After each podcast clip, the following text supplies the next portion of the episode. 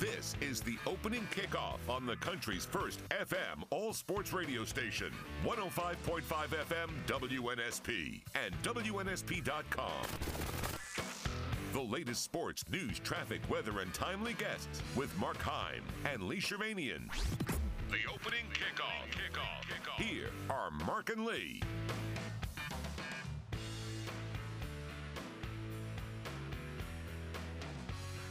Here we go. Another week of the opening kickoff, and man, do we have a lot to get to because last week wasn't good enough, right? Last week was high school game day week. Oh, we're doubling it up this week. Not only is it another high school game day week, we got college football this week, Lee Shervanian. Look, there's a big smile on his face. He's so pumped, he's taking a couple days off. I couldn't. I couldn't even wait. You're on, uh, I think someone muted all our mics and some sick joke. Well, I was here, There and you I know go. you didn't do it this time. I can't blame you. I think those that. guys that came in on Friday night were messing around in here. Yeah, and uh, we'll get to that a little later on because they do pick the uh, Bryant Bank Player of the Week. I, I I was so excited about college football. I actually watched some of the games this weekend. The Notre Dame game, North Alabama, Brent Dearmon's first game, which turned out to be a loss. How about the University of Massachusetts? They had lost 24 straight road games. Mark, they play Auburn next week, and they won. They have a whole bunch of transfers on their team now. A lot of confidence coming into the next. Oh, absolutely. And the, you know what Hugh Freeze is going to say? They got a game under their belt. We don't. Mm.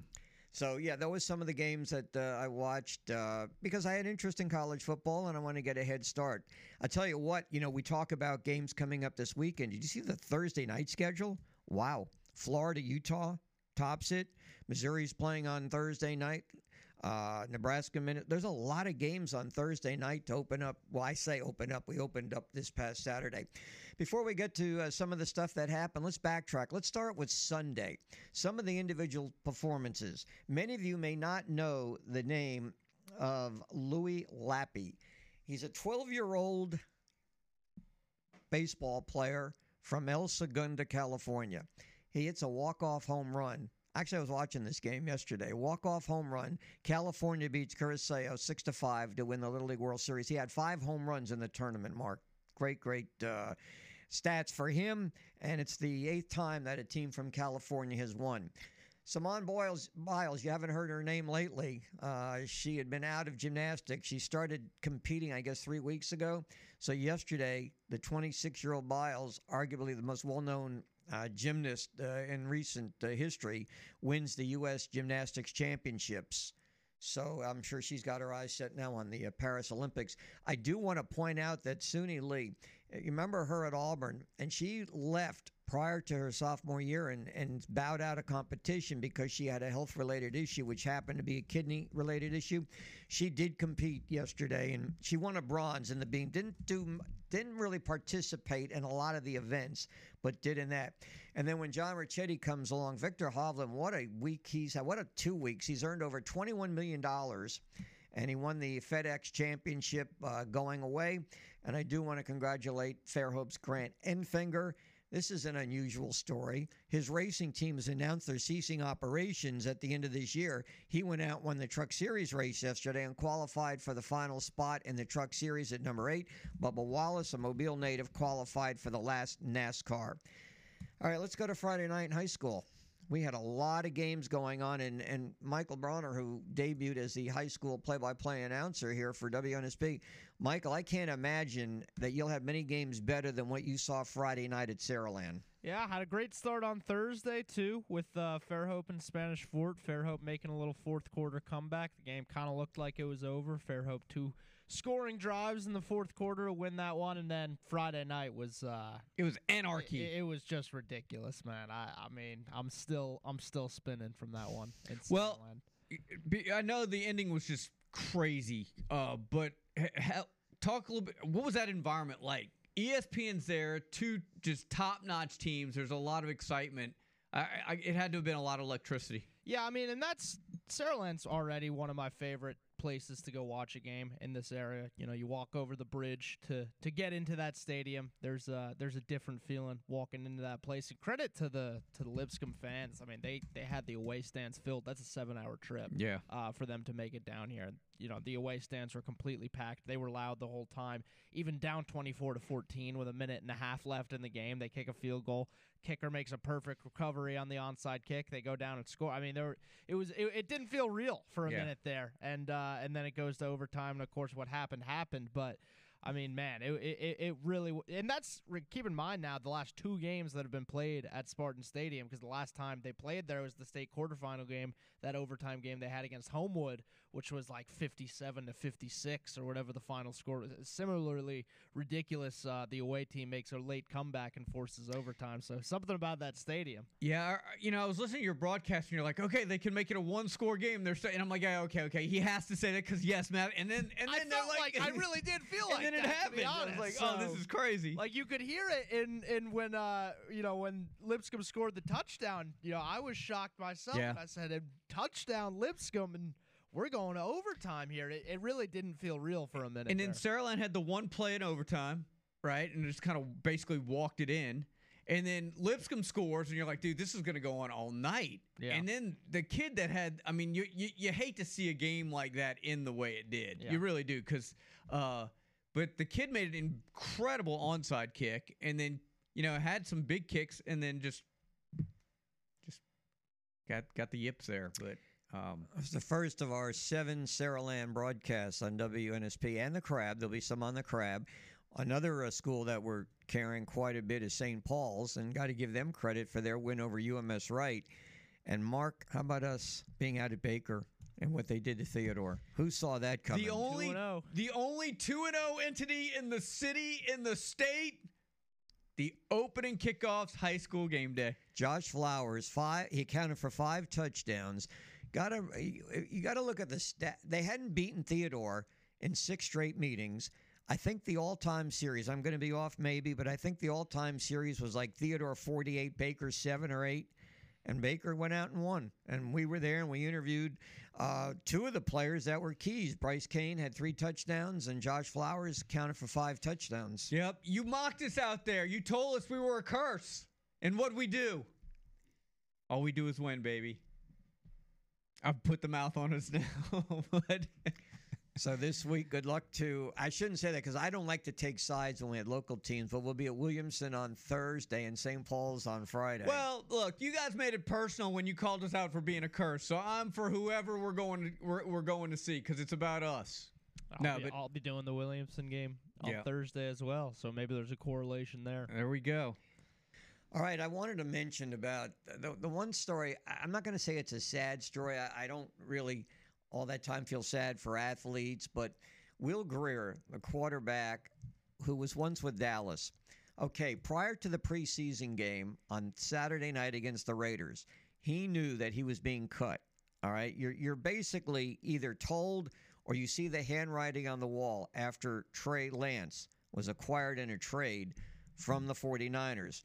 So all Grier did, and you wonder, well, what's his mindset going to be? Well, the Cowboys won. Grier went out in a preseason game, completed 29 out of 35 passes, counted for four touchdowns. His coach, Mike McCarthy, called it the best preseason performance he's ever seen since 1999. After the game, Will, see you later. Well, you know, I, I would have meant, meant more if he would have said it was the greatest performance he'd ever seen. If you take the word preseason out of it, but yeah, I mean, guy went out and he was essentially uh, applying for jobs everywhere with that with that last performance. Hope he gets uh, picked up. I really do. Uh, it was. I- I mean, he knew that he wasn't going to be on the team after that game, but still, he had the moxie to go out there and perform well. Uh, by the way, for anybody that felt like it was uh, 2011 or whatever uh, last night, it was because you were probably watching Jimmy Graham score touchdowns. How about that? It was neat to see. You know, he had the touchdown catch, but it was the catch before that that impressed me Yeah. when he went up in traffic and Yeah. came down with it. And there was a lot of attention given to Jimmy Graham. Now, he didn't play that much, but when he did play, he excelled. I would guess, and I was pumped. I was too, and I, I would guess that that's going to win him a spot on the roster Yeah, because they are deep in tight ends. telling you. You know, everybody they were making a big deal at the end. By the way, they had plenty of chances to win the at the end of the game. I actually watched the end. I turned it off for a while, and uh, the, they were talking about how the Saints had never gone undefeated in the preseason. And They had a chance. To, I mean, I could care less, but I'm good with a loss right there. Keep them grounded, man. Don't want them getting too confident, too cocky. Can spin the narrative however you want. That's right. preseason game. And in fact, they had two chances, and dude threw two picks. Although I like that kid. I, I he shows a little moxie that that Jake third. Well, Yeah, The Senior good Bowl news, MVP. the good news I like is him. preseason's over with. yeah. Thank goodness. I was kind of over They that. start the season September 7th. The Lions taking on Kansas City. Following Sunday, a majority of the games will be played. So we get NFL football, but first we have college football. I'm aware it's going to be a good one. All right, so coming up, coming up today, we got a pack show for you. We're going to talk to uh, the Citronelle football coach, James Rowell. We'll tell you why coming up in just a little bit. Ross Jackson on the Saints at 7 o'clock. Uh, Kane Wommack. It must be game week because we got the South Alabama football coach set at 7.30. Roger Hoover or the Alabama Radio Network at 8. Will Herring on the uh, Auburn Radio Network at 8.30. Uh, here comes your scoreboard, your traffic, and your weather. A couple other topics we need to get to specifically of high school uh, football. There was an issue with the Blount Vigor game. We'll get to that. And it didn't take long for Rush Probst to grab some headlines over the weekend. God, I love football season. We're off and running. It's a Monday edition of the opening kickoff right here on the sports station, WNSP and WNSP.com. Hey, this is AJ McCarron, and you're listening to WNSP.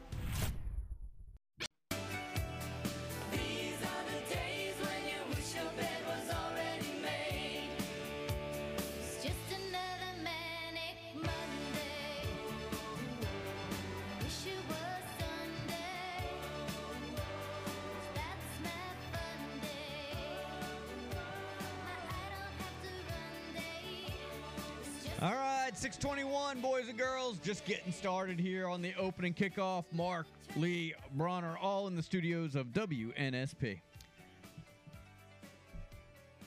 I want to go back to high school? Oh, I thought you were going to tell us about uh, oh, all you're your. right. You're, yeah. you're ahead of me. Okay, thank you. Um, talk about Dr. Christopher Mullenix. We got uh, the mobile oral and facial surgery, and uh, we'll be out at uh, Williamson this coming Thursday and Friday at St. Paul's. It's the uh, mobile oral and facial surgery game day competition. A couple of things you've heard me talk about. You don't need a referral. Uh, all you have to do is just give them a call. They're located at 715 Downtowner Boulevard. Uh, Dr. Mullenix has been in business 20 years. I'd say I've been um, not totally near half of it, but say about seven or eight years getting dental implants. So take my word for it. Uh, he's terrific. Uh, professionally, yes. Uh, personable, very personable. Good friend. I can say that now. And I can't say that often about people I've gone in that have worked on my teeth over the years. So I definitely uh, give you a recommendation that if you have any dental implants, anything else with oral surgery, anything at all, to uh, pay a visit to Dr. Mullenix. Same day appointments, yes. In, in all probability, I mean, if you call him in the morning, chances are he does surgery in the morning. He's got the afternoon that maybe they can fit you in. So uh, I appreciate them coming aboard for our game day competition. All right, you guys can jump in 694 1055. Rush Probst back in the news. They lost, but in doing so, during a, a heated exchange, they were playing a, uh, Moody, and I think Moody picked up a personal foul. He was trying to, I don't, I guess, calm his kid. Maybe he was just adding to the escalation, but he threw his headset at his own kid. Now, granted, kid was wearing a helmet, headset broke. All in all, not a big deal. But when you put those words in the same sentence, Rush Probst, throw headset at son, yeah, it's gonna it's gonna catch some attention. Wild story, and of course, his reaction doesn't help, which is he's mine and I'll discipline him. How about that, Lee? well- throw your headset at your kid. I mean, you you wear you wore headsets for years. You still do. Never threw it at my kid. Ah. May have thrown it on the ground once or twice, but I never threw it at anybody. Used to take headsets when I did uh, speeches at classes. Never had to throw it down there either. But uh, it just shows me that Rush hasn't lost his, his let's say, his his feel for the game, the emotion. fire. Yeah, exactly. He's still got it, still burning inside him, Mark. Uh, it was a very competitive game, and you know Pell City's been down for a while, so I think it was what 28-24 they got beat by. I assume what what was happening was something was happening on the field, and what his son was trying to leave the uh, sideline to go to the uh, whatever was going on. Was was it a Yeah. skirmish or Yeah. something? So you know that's what got his even his more fire going inside of him. But I, I'm sure I'm guessing I don't know the relationship between Rush and his son, but I'm sure it's it's all for the good. Do you think it would have been better or worse instead of throwing the he- the headset at him if he would have grabbed the kid and Tackled him. and slung him like get it, get back on the sidelines and when he and when he throws he like falls like it looks like he like threw him down. Would that be worse? Well, I don't know because this this way, you know, he's got to pay for a new headset, right? Or uh, somebody has to pay for it. My guess is they'll be all right. Yeah, I would have been neat to see him tackle him. Yeah. What's Rush now? Sick in his 60, late sixties, early seventies.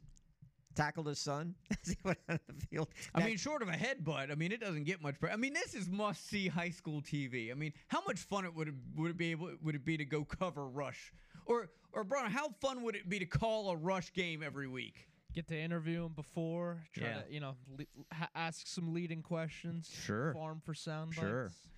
So uh, yeah, good stuff there. And then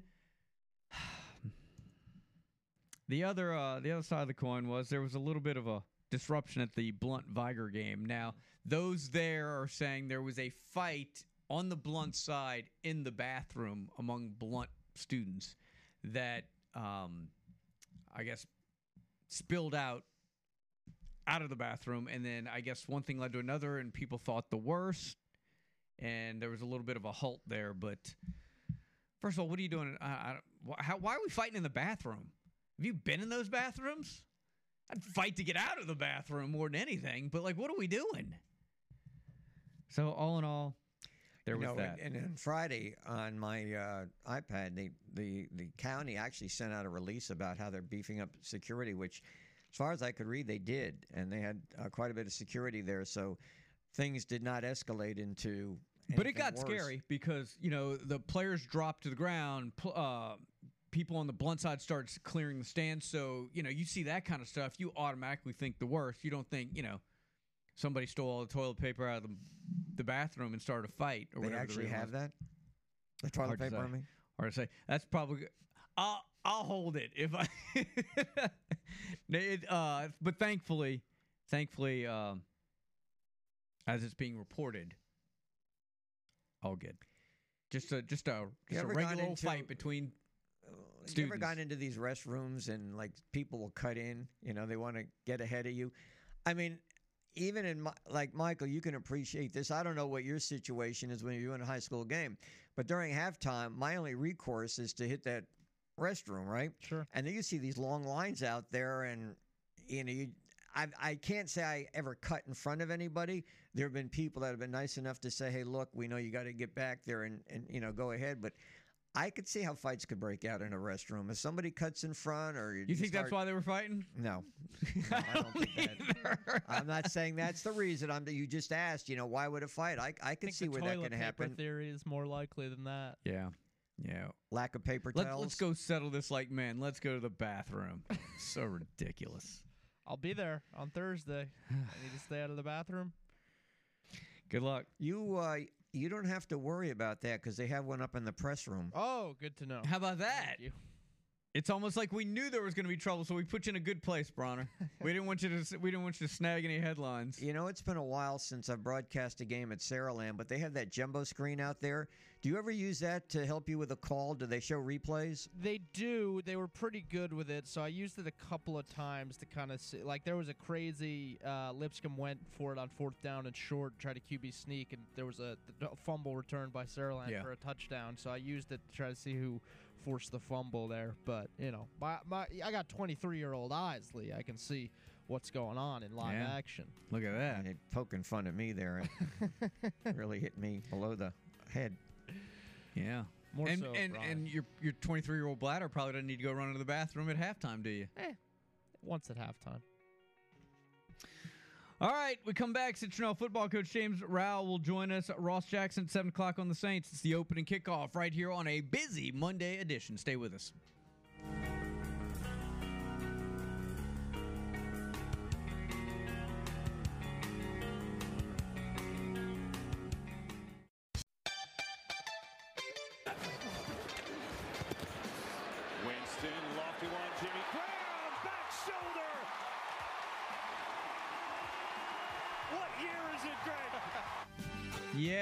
Jimmy Graham.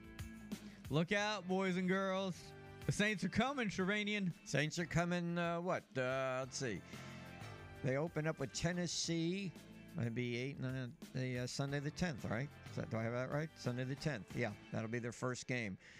I was. Uh, look, I don't. I, it's not like I buy into all this, but I'm trying to think of the publication I was reading over the weekend that listed the records, their expectations of the records for every team, and they actually had the Falcons winning the conference with an eight nine record, and they had the Saints at seven and ten. I talked to a guy that might know a little something about the Saints. He's predicting 12 wins in a division championship. Some guy named Roman Harper told me that uh, yesterday. How about that? I'm okay with that. Oh, well. I I'm looking at it not so much twelve, but at least ten. Oh, I'm now. If Roman says 12, I'm I'm I'm gonna go okay with, with that? I mean, the man the man knows football. He does know football. uh, What did he say for Alabama? we didn't get into that. We may get into that this week though on the air. All right, let's talk to uh, James Ryle. He's the head coach at Citronelle. Coach, good morning. How are you today? Hey, good morning, guys. Doing well. How about y'all? Congratulations on your opening win, uh, tw- 27-26 over Millry. Did this one come down to the wire? Uh, it actually did. You know, it was an up and down game, and uh, you know, we we made made some uh, mistakes early on. Had five turnovers in the game, which is is, is not good. But um, got down twelve to nothing and was up. You know, two scores late in the game, and you know, played some young guys there and and and made made a few mistakes, and and uh, you know, we just got to learn to win. Our guys hadn't won a lot of football games in the past three or four years, and so uh, we got to learn how to close out games and learn how to finish. Well, this past Friday night, the uh, Pigskin Pete crew selected your quarterback, uh, Justice Adams, as the player of the week, the Bryant Bank player of the week, Justin Adams. Tell me what he did. You know, uh, Justin had a good night. He uh, on the ground, he had 11 carries for 146 yards and three touchdowns. And uh, you know what what I was most proud of is at the end of the game when when uh, when our coaches are done talking, he stood up and addressed his team and and told them we couldn't continue playing like that and be successful and, and had to go back and work hard Monday. So. You know, even what he done on the field, I'm proud of, but his leadership off the field is what's really shined uh, uh, to me. Now, is he a returning starter? Has he come in with a lot of experience? He does. He's got about three and a half years of experience at quarterback, and so he's uh he's been in the fire a lot. So, you know, we're looking for a lot of good things out of him. Jason Rowell joining us, the Citronelle coach. Is he more of a running quarterback? I noticed he had like 146 yards on the ground in, in comparison, and it didn't didn't appear to me that he threw the ball that much. No, we didn't. We didn't throw it a whole lot. Um, you know, and he's uh, he does throw the ball really well, and uh, it's just one of those nights where, you know, the run game. I think we ended up rushing for over 300 yards, and it's just one of those nights where you know the run game was going, and and so you kind of you stuck with what was working. Jason, let me ask you this: uh, three touchdowns in the game for uh, Justin Adams. Which one was the most exciting? I, I think I think the last one was because he he kind of ad libbed there, and and uh, we were running a toss read play to the field, and uh, he feeding the linebacker backside over commit and and pulled it down and hit the backside crease and went about 35 yards for a touchdown. So. You know that's some of the things that uh, make you look like you can coach. You know what I mean? I was just about to say that's just exactly how you drew it up, right? Absolutely, absolutely. it's like when 14 we had Malik Rozier and uh, we had sprint out left called and he accidentally went right and went 60 for a touchdown and I said, man, he, he makes us look good. What's up next for the uh, Citronelle Wildcats? Uh, we travel over to Gulf Shores uh, this week. It'll be his first region game of the year, and you know, of course, they've done a really good job over there and got a great program. So it'll be a be a challenging matchup, but one we're excited to go face. Michael Holland, the marketing president of uh, Bryant, he'll be getting in touch with you, Jason, to come out and present the uh, plaque to uh, Justin Adams. Congratulations on your opening win. Yes, sir. Thank you, guys, and what you do for high school sports. Appreciate it very much. Two more games coming up on WNSP this week, starting with uh, Williamson this coming Thursday. They're hosting LeFlore, and we saw where LeFlore got its first win at the new stadium, Mark. How a about big, that? a resounding win for them, too. Yeah. Uh, high school football, it's here. enjoying it. And for the record, I mentioned it earlier. It bears repeating. Uh, there are some undefeated teams in this area, obviously after week one, but none of them are two and zero. Like the Dr. Christopher Mullinax High School game day. Off to a great start. We're off to a, a great start. We're setting the table for a stumble, but we've been playing well together. Good chemistry. The team believes. Everybody knows their role. We've defied logic. There have been the haters out there. People in the app talking about how we were going to be 0 and 1, 0 and 1 and 2, or 1 and 1. 0 and 2 didn't happen. We got to believe. Did you see in the uh, college football game this week, San Diego State, Ohio, where the quarterback for San Diego State threw a pass over the middle and it struck the official right in the face? Hmm. You talk about some of the things that happened over the weekend, and it hit him directly. Uh, you'd have to go back and look at it at YouTube, but uh, it was. It had a lot of zip behind the pass. Let me say that. I I think it was know- intentional. no, I, well, I don't know that. I, I have no idea. I didn't watch the game. I just just heard and saw it. So talk about injuries and things like that. And again, I don't even know if the official stayed in the game, but uh, San Diego State winning their first game, uh, twenty to thirteen. So I actually hoping I was rooting for Brent Dearmon, North Alabama, but they uh, got beat. They played up the Crampton Bowl, and they lost to Mercer. Uh, by a score of 17 to 7 some of the games and of course anybody who watched the notre dame game against navy it was so one-sided yet you know it's not like i was rooting or had an interest but i was kind of hoping you know navy competed they did against notre dame last year but this game was really one-sided Uh, Bronner doing the investigative journalism that he's he's known for uh, sent me an update on your um, Spanish Football Federation This is a president. heck Oh, of an yeah. update. Here. This yeah, you I'm said you're gonna love this. all right. So the mother of said president, according to reports, according to ESPN, has locked herself in a church and said she's on a hunger strike in protest of the way they've treated her son. you're talking about the president Yes. So president's mom has said, "Not you're not doing this to my baby." She went locked herself in the church and said, "I ain't eating well the story until last you make week this right." Well, the story last week had it that uh, Louis Rioblis, Rioblis, however you say his name, resigned. And then it came back that he did not resign. He was under pressure. FIFA has suspended him 90 days. So does that mean the mom's going to not eat for 90 days? Good she luck ain't to eating. her. She ain't eating. Well, he has been suspended 90 days. They've basically asked him to step down. The the female soccer player very upset that she was kissed on the lips by this guy during the ceremony. It has become a real fiasco in the uh, country of Spain. How long do you think you could go without eating? For whatever reason, Is there like a noble cause I'm doing it for? whatever I, whatever motivates you. am I being paid? Yeah, I mean, if it, if it's a monetary thing, I mean, whatever whatever keeps you from digesting food, I guess. Hmm. I might be able to go a day. Like like a day, like two days maybe. I I don't think there's any way in. Can I drink water? No, I Mm. mean a hunger strike's a hunger strike, right? Well, I don't know. Does that include water? I don't know. I don't. I don't think it's. Uh. She she did say, by the way, her protest would continue until, and I quote, "the inhumane, bloodthirsty witch hunt which my son is being subjected to, comes to an end." She's gonna die. yeah. And so is anybody allowed in the church? You said she locked herself in. She there? lo- I don't. How do you lock yourself in? It's got to be a small church, right? Yeah. I mean, does that mean they can't have services? Yeah. I don't know. We'll see how committed she is to this. She added, uh, "There is no sexual abuse since there is consent on both sides, as the images prove. My son is incapable of hurting anyone." The, the girl disputes that. She did not say it was consensual, just repeating what she said. It's Yeah. gonna come out that you know she has a bunch of snacks stashed in like the bottom of the church.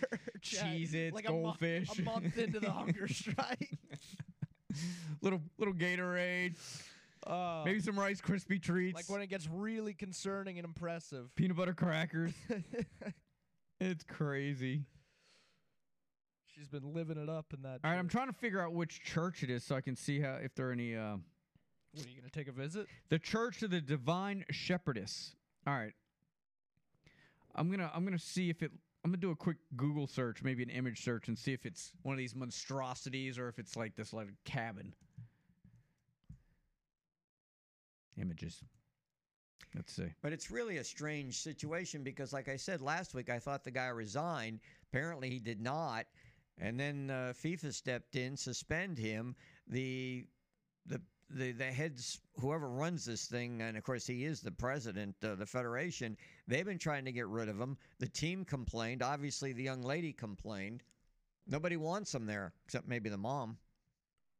Blood And it's, uh, bloodthirsty bloodthirsty witch hunt. What a what a word. What Yeah. a term. Mom, mom's upset. Mom's probably feeling a little lightheaded at this point, but whatever. All right, uh, it looks like it's a legit like cathedral. If this is the same one, Lee, that means terrible radio vision. I mean, radio. So to- what to does she be- put it like uh, padlocks Yeah, and so not in the chains and everything, so nobody could get in? And is the uh, let's say the who's head of the church is he in there with her or was he locked out too? I mean, I got the impression if she's locked herself in, that there's nobody else in there that could. Or maybe she was just locked herself in one of the offices or something like that. Maybe she locked herself in the bathroom, which of course is going to start a fight and spill out onto the field, and it. Too soon. Someone said in the app, by the way, that you can drink water on a hunger strike. Huh. So Well, can I put anything in my water? well, I think Like crushed Oreos. can I can I drink milk and Yeah, yeah. have or dip Yeah. Oreos in said yeah, milk? Yeah. Is that still a hunger strike? Because that that'd be my rules. Can I drink a milkshake? yeah. like a protein shake. All right, I'm gonna make sure this is the same church, but if so, let me do a little. s- uh, We're gonna take a break. We'll wrap up hour number one. During my break, I will work for you people. I will. I will do some research and see if this is indeed the church. If so, I will put a, a s- a photo in the app. It looks like it would be. If this is the church, it looks like it would be a pretty large, you know, structure to be holding down by yourself. I'm thinking SWAT or the priest or whoever could probably um, breach the interior and settle this peacefully. I'd be throwing chicken wings in there after about 18 hours. All right, wrapping up hour number one next, right here on the sports station WNSP. Hi, this is Jake Peavy, MLB pitcher and Mobile, Alabama native. You're listening to 105.5 WNSP.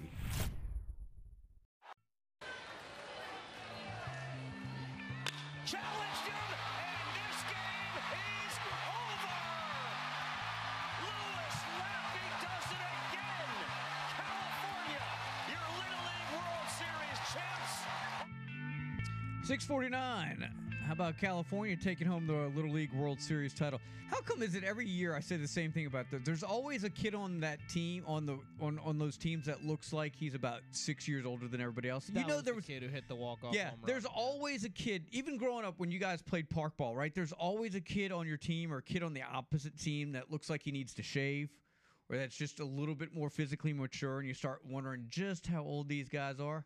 That dude towered over coaches. Kid was huge, but he had a hell of a tournament. He really did five home runs, and I know what you're saying because I looked at him also. I'm like he he actually had quite a bit of size over most of the other players on that team. But you know what?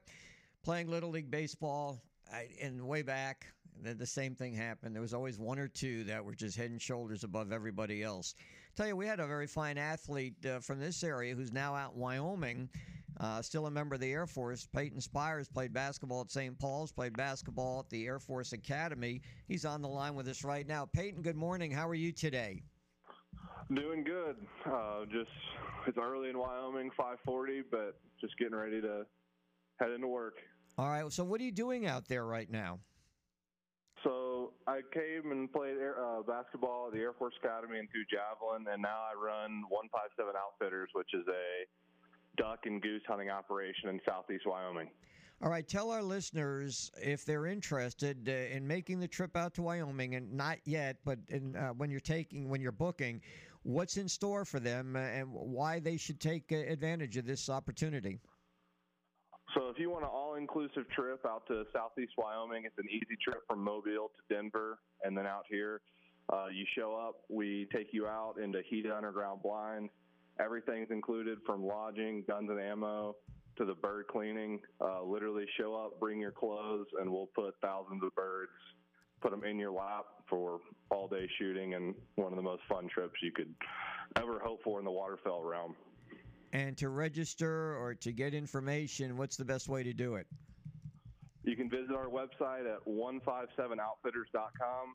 Uh, that's the easiest way. It has all the information, booking, dates, everything. And then you can contact me off 157outfitters.com. All right, so and this you don't start getting people out there till when? When's the hunting season? So we start running. We've we've booked some dates already, but we really start running hunts about December 10th, and then it goes this year till February 18th. So we've still got some openings. Uh, we're booking up pretty quick, but the middle of December until the February 18th is uh, whenever our season runs. Do you usually get a lot of people? Or do you usually get requests from here in Mobile, the uh, this area? Yes, sir. We we really like to cater to our southern clientele who come out, and we try to make it really comfortable. As far as you know, having these underground blinds, we run heaters, so even people that aren't used to the cold, um, we hunt in 70 degree weather with grills going. So it's it's really nice for our southern clients to come out, and it just feels like home compared to most of the other outfits where you know it's not nearly as comfortable. Hey, before I let you go, we talked about that walk-off home run in Little League. In your basketball career, did you ever score a final basket to win a game? One time on varsity, I beat LeFlore with a buzzer beater. Still remember it every day. So I'll roll with that one as my best basketball moment. Very good. Hey, Peyton, it's good to catch up to you. Good luck. I hope our some of our listeners take advantage of this opportunity. Uh, if it wasn't so cold, maybe we could get induce uh, Air Sports One to coming out there and doing some remotes out there. Oh, hey, we can we can run some we can run something. You know, the weather's not always that bad. We get sometimes it's 70 in December, so. Sounds good. Hey, you have a nice day. I hope uh, people will avail themselves. And again, to go to where to register one more time. 157outfitters.com. I have all my information there, and you can see the details, lodging, everything. So 157outfitters.com. Have a great week, Peyton. Thanks. Yes, sir. Thank you. All right, we got some time if you want to jump in. 694 1055. We'll talk some Saints coming up here at 7 o'clock with Ross Jackson. Kane Wommack, the South Alabama football coach, going to join us at 7.30. Roger Hoover on Alabama at 8. Will Herring at 8.30. So football, football, football, and a lot of high school. Uh, great, unbelievable storylines after last week. Uh, getting back to the Saints, what'd you think of Mark Ingram yesterday? He was uh, when I turned it on. He was he's working for Fox now, and he was talking about. Then they had him reunited with uh, McAllister and, and Alvin Kamara. I didn't see Kamara run at all yesterday. Did he? Did he even play? No, no, I don't. I don't think any of the starters uh, played, which uh, which was a good thing because I think the Texans did play uh, some of their starters. So I thought um, I thought uh, Winston got some good work. Uh, obviously, Graham uh, was kind of the highlight of the uh, of the day. Dude, that kid that kicked the sixty yarder at the end of the game. It would have been good from 67 or 68. He he went right with it, but dude absolutely crushed it. I'm trying to remember. There was one or two kickers this week that actually did hit 60 yarders. And I'm trying to remember. I read the story, and now I can't remember which kicker it was, but there were some long field goals this week. There's also some teams that, like the 49ers, remember last year they had uh, issues with quarterback.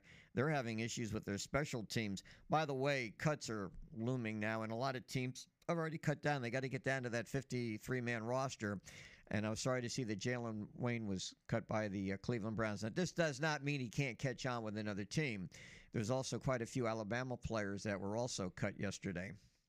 All right. Um, what was your big takeaway from week one of the high school football season? We want to hear from you. Uh, typically, we're so engrossed with a lot of other things going on, but there were some, some really compelling storylines uh, in week one here. The Baker win to me. And, and and the fact that you know we talked about this and Steve Norman sat in with us about being an underdog like this underdog. You had Steve Mask making his debut on a team that was what uh, 12 and 1, 13 and 1 the year before. Baker hadn't beat them in 6 years and they they really had not done well against Theodore over the years. And remember last year's score was what 32 to 3. Yeah. To come back like they did. I that that to me was one of the big storylines. I expected the Saraland game to be very, very close. Did I expect overtime? I don't know if you can anticipate that, but that turned out to be a terrific game, and ESPN was very lucky they picked that game. Well, I tell you what, uh, and Jeff Kelly will have a lot to build on there because you get the win, but you got some really coachable moments and teaching moments there. I mean, they they let that one. I mean, they were up ten with a minute and a half, minute and forty to go, and it quite frankly should have been over. So they let them back in it. Great onside kick, by the way. That might have been the fastest kicker I've ever seen, Bronner. I don't know about you, but that dude can move. Um, and he was he had the uh, he had the wherewithal to wait for that ball to go 10 yards. A lot of those guys will pounce on it before, you know, it goes to 10, but he let it take that extra bounce and then jumped on it. Uh, it was crazy. That game was nuts, but um, we got everything we wanted from uh, from that one and more. It was it was a lot of fun. Like, like I said, for Michael, I mean, you know, two games that he had are incredible games to begin your high school broadcasting career. You know, with the, the Fairhope come from behind victory, and then what happened with Saraland in overtime. And I, Michael, if I if I had a game like that today, I'd probably have laryngitis for two days coming off that Saraland game. Yeah, yeah. I uh, I almost I almost fell down a couple of times during the Saraland game. You know, it was uh, it was making my head spin. But I'm here, Lee. I made it. I'm still talking somehow. Two more, two more Thursday and Friday. So those were I, I'm with you because Baker, by the way, uh, we were at there Baker on Friday and Steve Norman. We talked about offensive and defensive lines about how physical Theodore was uh, and how um, you know they don't have the size, but they've got the skill at Baker. And kudos to the both lines for for getting it done because they they had a a firm grasp of that game for for most of the game. I was following it on Twitter. How about MGM putting it on Williamson? Yeah. Well, we They're- knew they're, they're really good. Yeah. Now let's back up on that. I I don't know enough about Williamson. We'll learn more about him this Thursday. But you'll check into this. I heard that Williamson sat out some players in this game. But you can do the research on that. I heard they did not have their full complement of players. I'll get on that. And I'm look, I'm not saying that would have deterred it because MGM is supposed to be very, very good this year, and that Jared Holland, who's a South Alabama commit, uh, performed very well. I'm not trying to take away from the Vikings, but that's something you may want to look into as far as the uh, manpower for Williamson. All right, hour number one is in the books. Here comes hour number two. We kick it off with Ross Jackson. Uh, Kane Wommack also in hour number two. Continue with your comments in the app at WNSP.com. It's the opening kickoff. Mark Lee and Bronner right here on the sports station WNSP.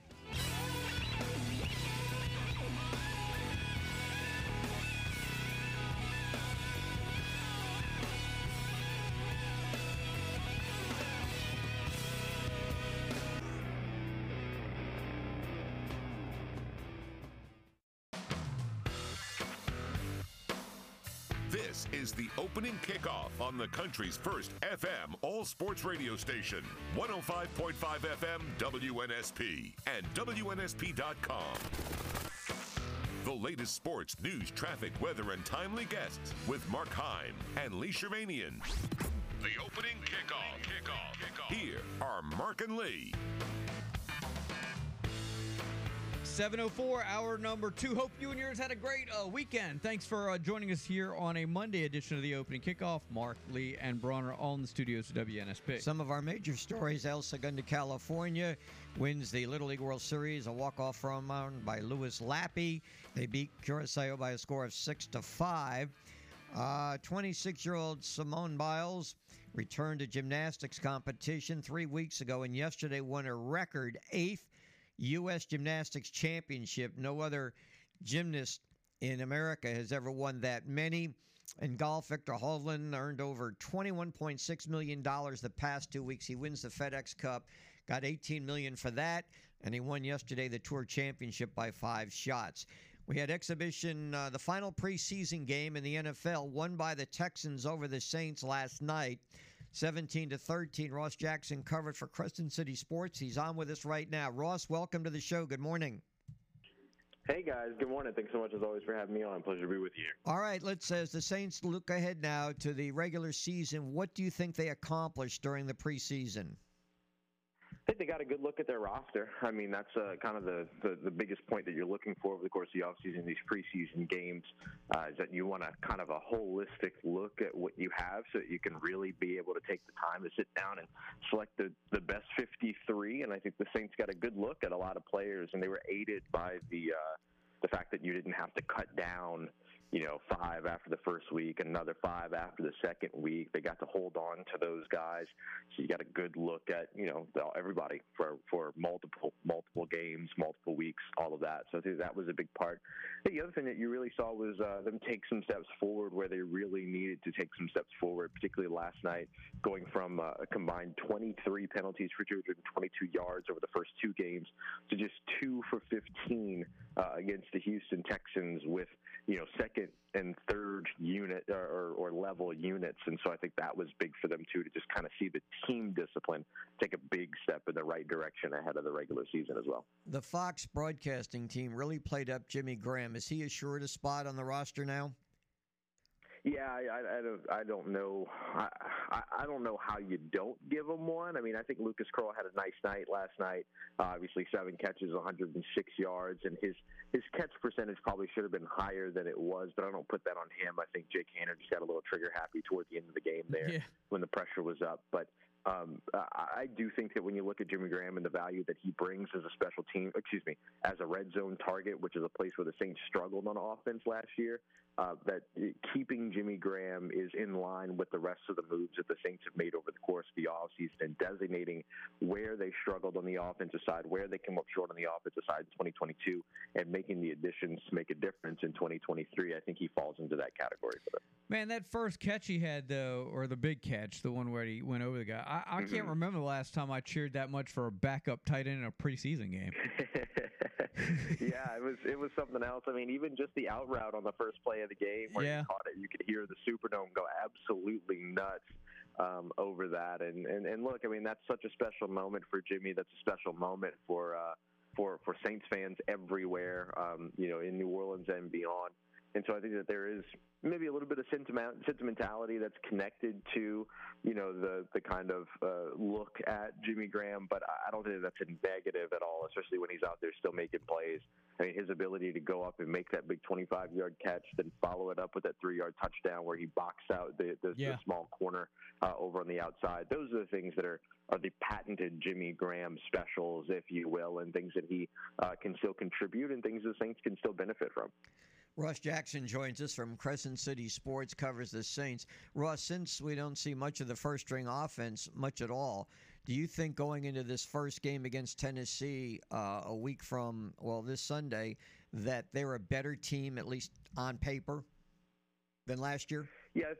yeah, I think they're a better team on paper than they were last year. I am going to be a little bit interested though in seeing the the starters not playing in the third preseason game means that when they take the field September 10th, they haven't done anything together since the first or they haven't done anything together in live game action since the very first drive of the very first preseason game. And I'm really really interested to see how that is going to impact them especially with the the two weeks that happen here in between um, you know the final preseason game and the first regular season game so that is one thing I, I'm a little bit kind of wary of if you will uh, but I do think that roster wise assuming that this team could stay healthy going into into week one uh, that they will be better on paper this year than they were uh, last year for sure.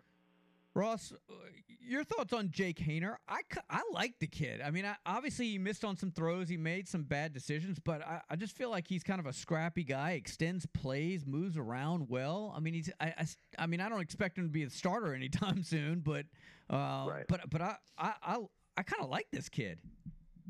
Yeah, I think he's got a lot of qualities that, that you should like, and, and, and there's a lot about his, you know, eh, kind of resilience and, and, and the way that he like kind of doesn't give up and continues to push. And I mean, look in the NFL as a quarterback, you don't have a choice, right? I mean, you make a mistake, you got to be able to forget and go back out there.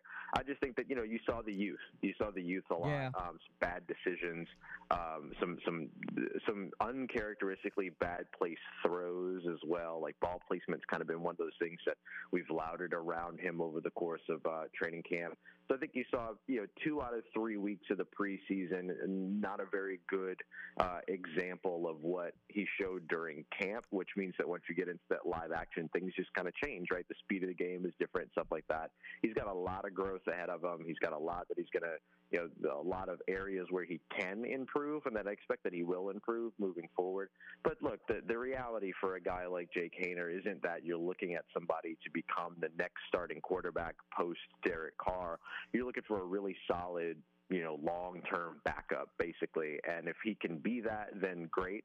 Um, and there's going to be some bumps along the road. But, you know, look, the Saints have their QB2 in Jameis Winston. They know, you know, at least right now, um, they know that they have the veteran guy that's going to be back there. So Jake Haener gets the kind of relaxation of being the th- emergency third quarterback all season, continuing to learn, continuing to develop, and then he'll get an opportunity to go out there and showcase what he can do again uh, over the preseason next year. You know, you look at backup quarterbacks. We were looking at what a couple of years ago or last year, Ian Book. Then he, I Mhm. saw, was on Philadelphia. They just cut him. So the life of a backup quarterback can, well, take a look at Chase Daniels. How many teams has he been on since he backed right? up? Yeah. And, yeah, and how much money has he made, right? Like, Yeah. like if you can stick around, and if you can, and if you're you're lucky enough to be the guy that bounces from team to team and spends multiple years uh, on each of those teams, then you, you got a nice life as a backup quarterback, especially if you never hit the field.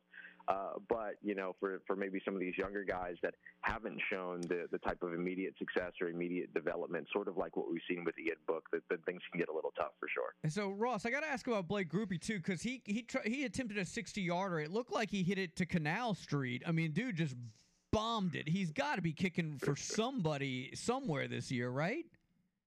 Yeah, I think so. I think he'll end up somewhere. I've had a few folks ask me if the Saints would try to bring him over to the practice squad and things like that. Uh, I, I I don't think that you burn a practice squad spot, especially with game day elevations now being a thing.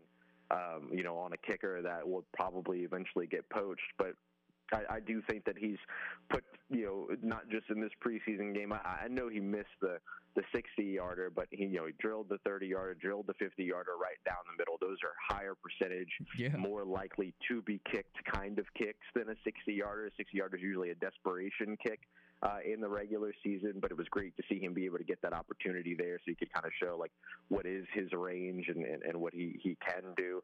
Uh, came up short for him there, or, or not short, but came up wide right for him there.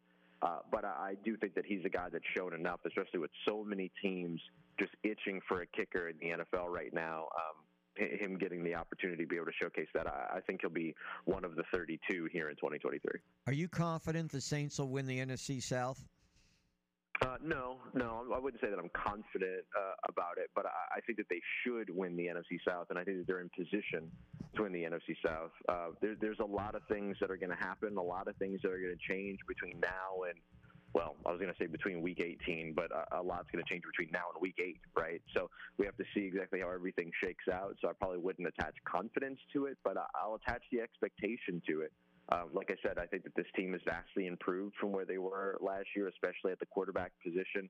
Uh, and that team last year still won seven games and, and was in play to win, you know, a few more than that. Had a couple of one possession losses, the the London game on the the 62 yard field goal, all that. Uh, I, I think that this team is better and therefore should win more games. But we have to see if they actually are able to put together the execution, which is where they came up short last year. All right, and then I look at Carolina. I can't see them winning. New quarterback, new coach. Can't see Tampa Bay winning. Baker Mayfield now installed a quarterback. They lost a lot. So the only team that I see out there is Atlanta, and I just I just can't wrap my hands around Atlanta. Why why would Atlanta be the team, let's say, that could beat out the Saints? Much improved defense, extremely easy schedule, easier than the one that the Saints have, which was the second easiest schedule uh, in the NFL. You have a second year on a, a really talented young quarterback that maybe is prone to mistakes, maybe isn't. We'll have to see once he actually gets out there. Uh, and I think it, uh, you know, I think the biggest thing for me when it comes to Atlanta though is their improved defense. So you haven't really gotten an opportunity to see it here over the course uh, of the preseason, but definitely not a team that I would rule out. And I really wouldn't rule out the Carolina Panthers either. I mean, eh, look, it's all gonna it's all gonna go by the the the the sort of trajectory of Bryce Young, right? If Bryce Young, you know, turns a corner within the first four weeks and, and looks like a starting NFL quarterback, then all of a sudden that's a dangerous team with again a really, really good defense and one of the best pass rushers in the NFL and Brian Burns and one of the best playmakers on the defensive side in Jeremy Chinn in terms of his ability to be able to move around and be versatile and all the other things that he does. So uh, I think that both of those teams are teams that I think you look at preseason and go, yeah, I don't see it, but then you look at you know eight weeks into the season and go, oh, okay, there's something there at the very least. And so, um, you know, I, I do think though that my confidence, you know, my lack of saying, yeah, I'm confident that the Saints will win the NFC South doesn't really come down to how good the other teams are in the division. It's can the Saints get out of their own way? Because it wasn't a lot of teams that beat the Saints last year. It was the Saints beating the Saints a lot last year, and so they have to be able to get out of their way. And um, you know the self-inflicted wounds, the, the the the errors that cost them games, things like that. They have to be able to to get past that. And and being that we've only seen the first team of this team for one drive so far, particularly on the offensive side, I guess you could say one and a half on the defensive side. Got to answer that question because we still don't have an answer to that question yet. Will they get out of their own way in 2023? I think that that's maybe the biggest factor into whether or not they can win this division. Ross, you're not going to bring me down. You're not. You're not going to do it. So Oh, tell. no, no, no, I shouldn't. I shouldn't. Like I said, they should win. Yeah. They should win. But but you know, if I'm asked to attach confidence to it, I'm not gonna. I can't do that because the NFL changes on you know I would say a week by week basis, but it's more like an hour by hour basis now, thanks to Roger Goodell and the way that they've kind of structured this uh, this this this calendar. Uh, so, so no, I'm not here to bring anybody down or anything like that. There's a lot to be excited about when it comes to this team, but just you know, it, it's one of those things where it's like it, it's been the preseason. That's great. It's out of the way now. Now let's see how the regular season goes. All right. With that said, tell everybody how they can follow your coverage of this Super Bowl season for the Saints. yeah, if you want to follow uh, follow on with my coverage all the way from New Orleans to Las Vegas, uh, you can go ahead and check out uh, the Locked On Saints podcast, which is free and available uh, on YouTube as well as all of your podcast platforms. Just search Locked On Saints. You can find all the written work over at Saints News Network, Saints.media, and of course you can find it all in one place at Ross Jackson NOLA and OLA. Hey man, have a great week. Thanks for the time. We appreciate it. Thanks, guys. Right back at you. Y'all take care. Stay safe, and I'll talk to you soon. All right, that's scoreboard, traffic, and weather up next. We'll uh, visit with George Spurlock here, our team of the day. Uh, Kane Wommack will join us, South Alabama football coach at 7:30. Roger Hoover on Alabama at 8, and Will Herring on Auburn at 8:30. We're just rolling along here on a very busy Monday edition. Stay with us right here on the sports station, WNSP and WNSP.com. Hi, this is Dan Jennings with the Washington Nationals, and you're listening to WNSP Sports Radio 105.5. When this whole world starts getting me down and people are just too much for me to face, I climb way up to the top of the and all my cares just drift right into. 725. Welcome back in. It's the opening kickoff. Mark Lee and Bronner in the studios of WNSP. You heard the voice. WNSP's team of the day, Presley Roofing. Man, we're just starting the season, but Presley Roofing in mid-season form. George Spurlock joins us here on WNSP. George, good morning, sir. Hey, Mark, how are you this morning? We're great. Okay, so the heat dome seems to be moving on. So now the uh, the Gulf seems to be picking up with some uh, some weather stuff there. You guys are ready. You're on it. Tell us how we can prepare for the oncoming onslaught of hurricane season. Yeah, well, we've been on a theme the last three weeks of preventative uh, work on your roof, and one of the things I want to talk about this morning is keeping your roof top clean, cle- keeping those valleys cleaned off. We can get a lot of debris, pine straw, leaves, limbs, things like that, and they get trapped in those valleys, and they'll hold moisture, and they'll begin, begin to deteriorate your your shingles, and certainly that leads to uh, a roof leak. So we recommend at least every few months, if you can, if your roof's not too steep, get up there, take a blower, blow it off, clean your gutters out. And if you need help with that, you can certainly call us, and we're happy to come and do that also for you. All right, George. So uh, there are a number of preventive, uh, other preventive measures you can take, and you guys come out and do some free estimates. What's the best way for people to contact you guys? Yeah, as always, just call Miss Samantha at the office at 457 6598, or you can visit the website, PresleyRoofingInc.com. And want to also point out that uh, when you call, you will talk to George. I know this is something that you stress. You speak to every customer that you guys work with at Presley Roofing. Yeah, we just want to provide the best personalized service we can, and so make sure everyone understands what we do, how we do it, and how we can best help them out. George, we certainly appreciate you and Presley Roofing coming on as WNSP's team of the day. We'll be in touch, sir. Thanks so much. Thanks, Mark. Have a good one. All right, that's George Spurlock, Presley Roofing. Uh, they've been in the business since 1949. They're not going anywhere. They're a third generation roofing contractor in Mobile. Anything you need, they can do it. Re roofing, roof repair. They do residential and commercial roofing. So make sure you give George and the fine folks at Presley Roofing a call. Uh, we have some time if you want to jump in at uh, 694 1055. We're getting ready to talk to the South Alabama football coach, Kane Wommack. They got a big one uh, this Saturday on the road.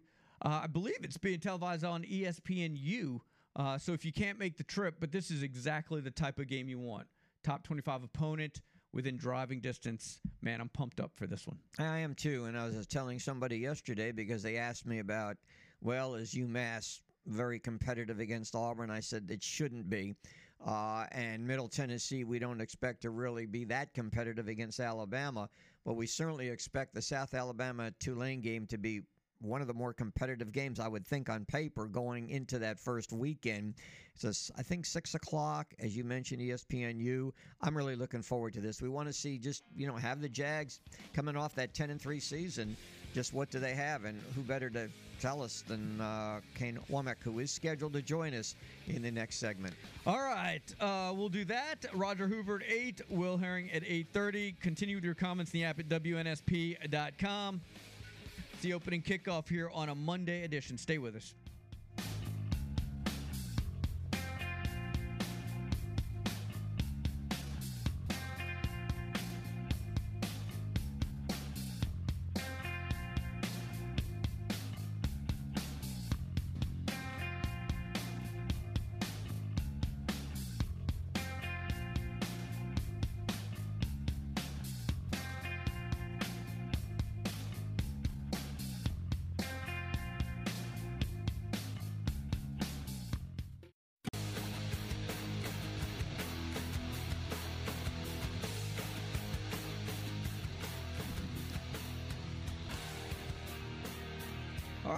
732 here on a busy Monday. Thanks for hanging with us. Hope you and yours had a happy and safe well, weekend. We're back at it here on the opening kickoff. Segment brought to you by South Alabama Athletics, connecting the city to the campus. Hancock Whitney Stadium hopefully will be filled to the rafters September 9th for that home opener. Get your tickets at usajaguars.com slash tickets.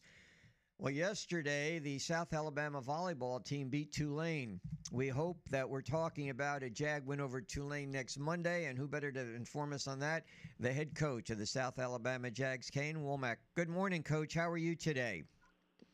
Doing great. Glad to be on with you guys. Oh, we're so glad to have you back with us and looking forward to as many times as you have time to join us to talk about this coming season. Coming off a 10 and 3 season, we'll get into fall camp and all that kind of stuff, but I'm sure our listeners, because many are going to the uh, game on Saturday, would like to know your thoughts on the first game against Tulane because they also had a great season last year, finishing off with that bowl win over Southern Cal. Yeah, you know, uh, first off, I mean, I'm, I, think, uh, really uh, excited for our fan base and, and excited for the fans that uh, that get to uh, come and, and be a part of this matchup. I mean, you know, this is one of the the best group of five matchups in all of college football, and it just happens to be in week one, and it's really exciting. Um, you know, certainly two uh, uh, really good teams um, that, that both have a lot of uh, returning players, and you know, you think about Tulane, obviously uh, had a tremendous season last year.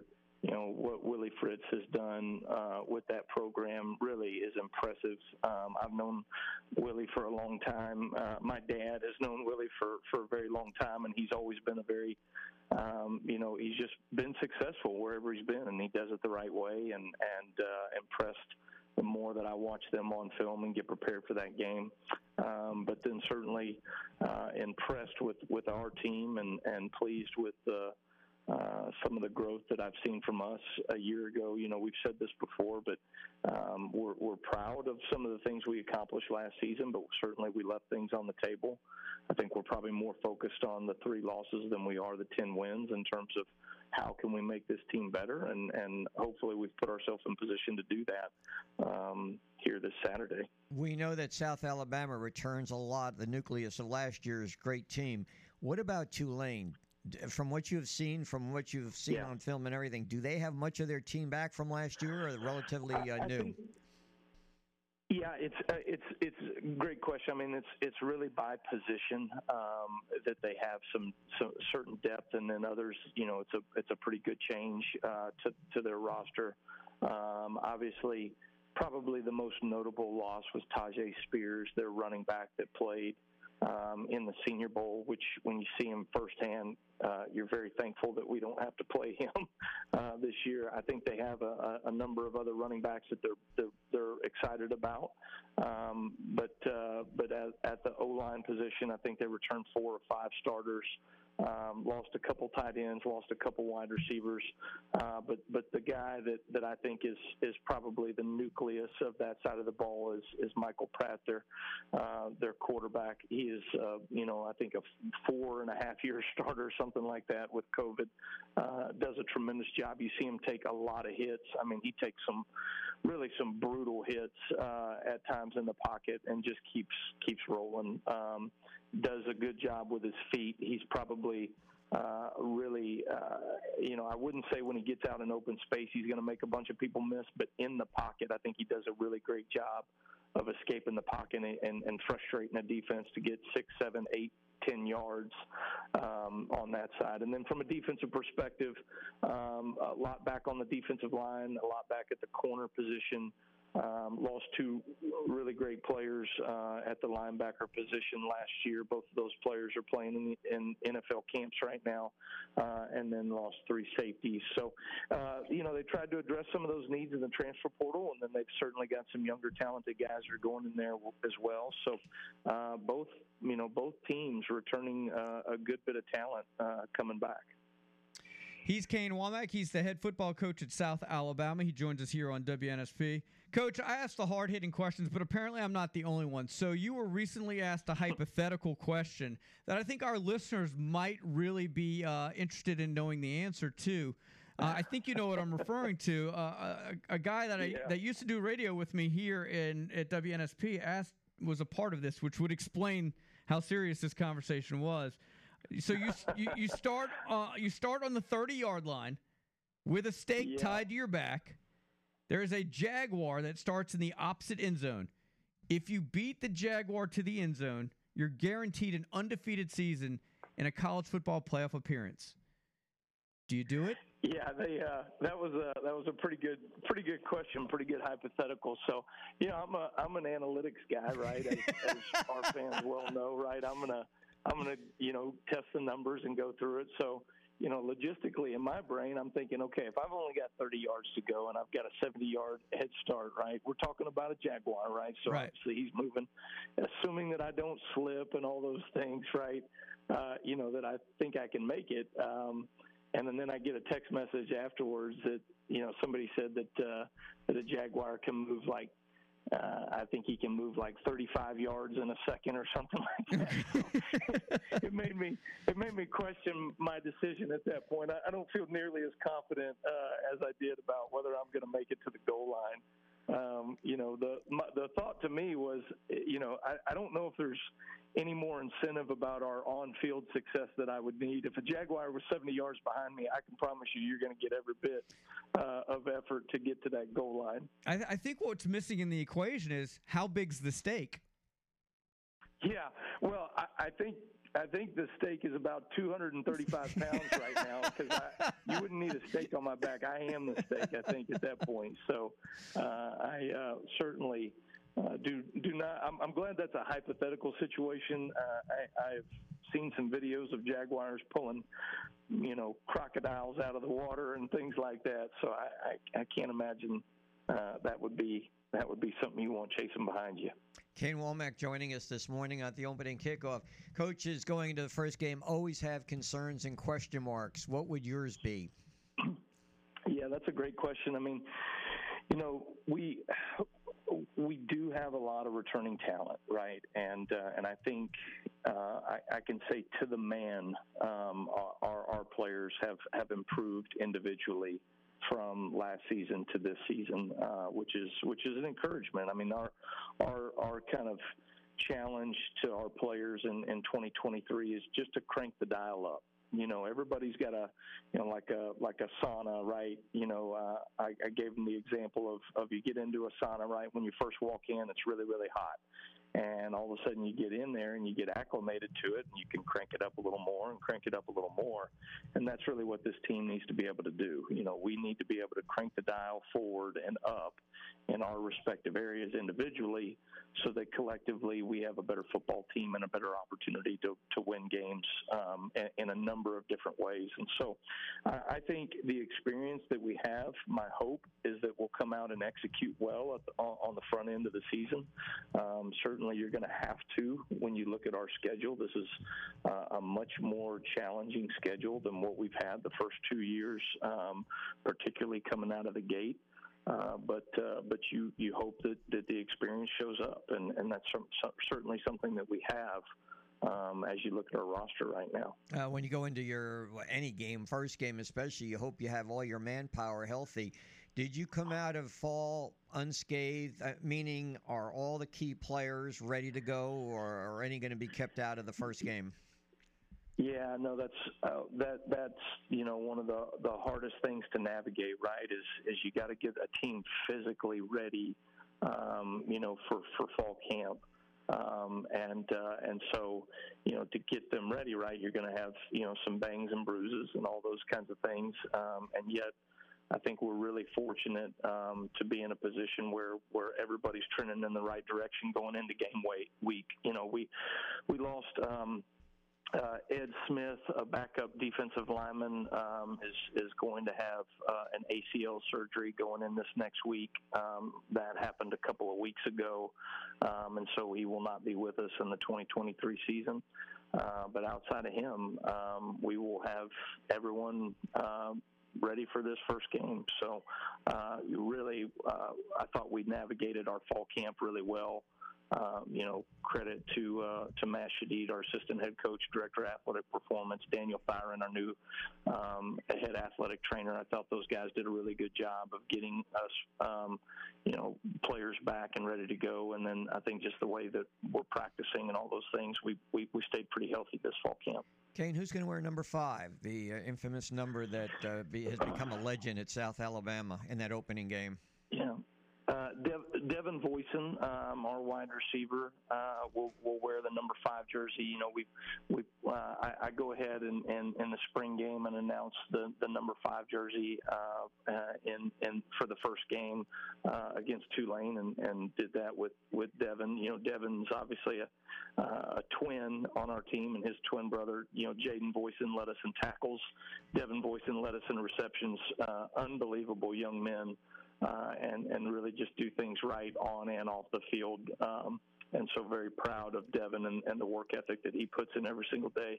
And I think Devin's a great representative of, of Anthony Mostella. Um, I, you know, you think about listening to Coach Joey Jones talk about Anthony and the person that he was and what he meant to a brand new program, right? That was that was um, really just getting off the ground. How important it was to have peer leadership and Anthony really embodied that for our program. And so um, we're very proud um, to to hold that tradition uh, and carry that on for for years to come. Did you ever have difficulty in, in com, let's say, uh, with the Voisins, uh, getting them uh, mixed up, or could you tell right away which one was which? you know, like I don't know if you know, I've got I've got friends. I've got a couple friends that are uh, twins, and um, you know, it's like anything right at the beginning. You know, you're kind of just making sure that you don't say the wrong name or whatever, and then, you know, once you're once you're around them, it's it's so clear. I mean, obviously, you would look at them and they do look very similar, uh, but you know, I, I'm never going to walk down the hallway and mistake one of them. You know, um, so uh, I think uh, you know we give we give them a hard time. They give each other a hard time. Uh, you know, they always are going to say the other one is uglier than they are. You know, and and all that. So we have a good time with it, but uh, but truly, I, when you know. Uh, I got to give a shout out to their parents. I mean, I, I, they are they are incredible young men, and they had an older brother, Keon Voisin, that was here with us as well um, in in 2021, and just all three great young men, and and hopefully those those three boys that I have at the house, if I can if I can get them anywhere close to the Voisin boys, I'll, we'll be we'll be doing doing well at our house. Kane, I don't know if you know this about me. I'm a twin also, but you'll never mistake me for my brother because, as my brother likes to point out, he cites the movie Twins, where they where they tell Danny DeVito that he's all the stuff left over, and they didn't use that word. Uh, he likes to he likes to describe me in that way, so that that shouldn't be a problem moving forward. There you go. Oh, that's good. Yeah. Kane, in addition to fall, let's get away from fall practice. Uh, what'd you do this summer? Did you vacation anywhere? Do anything to get away? Yeah, uh, you know we uh, uh, we we do um, some things. Uh, we we love staying in this area. To be honest with you, we we really enjoy going down to Dauphin Island. Uh, we we go down to the Grand Hotel quite a bit um, and and try to do that. In fact, our whole staff we went down there with them and and took our staff down and and. Uh, uh, whatever it was, late May, uh, to be able to uh, go down and kind of spend some time, a little weekend together as a coaching staff and families and all that stuff. I think we took over the Grand for for a weekend there, um, and then uh, you know Melissa and I always try to do something to get away, um, but uh, you know enjoyed that time very much, and and and it's nice to be able to do that because in the coaching profession, you know, there's times where uh, you, you you take a breath and you don't come up for air for quite a while, and that's certainly the the the period that we're entering into. And so, nice to think about those things, but uh, pretty pretty mission focused right now on on what we're getting ready to do. So no Coldplay blaring right now like it was down at the Grand. Uh, Coldplay, you yeah, said? yeah. I mean, uh, Uh, I, I I read on um, it was on the internet, so it's got to be true. The Sunbelt coaches had their favorite Oh, musical artist. You know, my fa- yeah, uh, Coldplay is.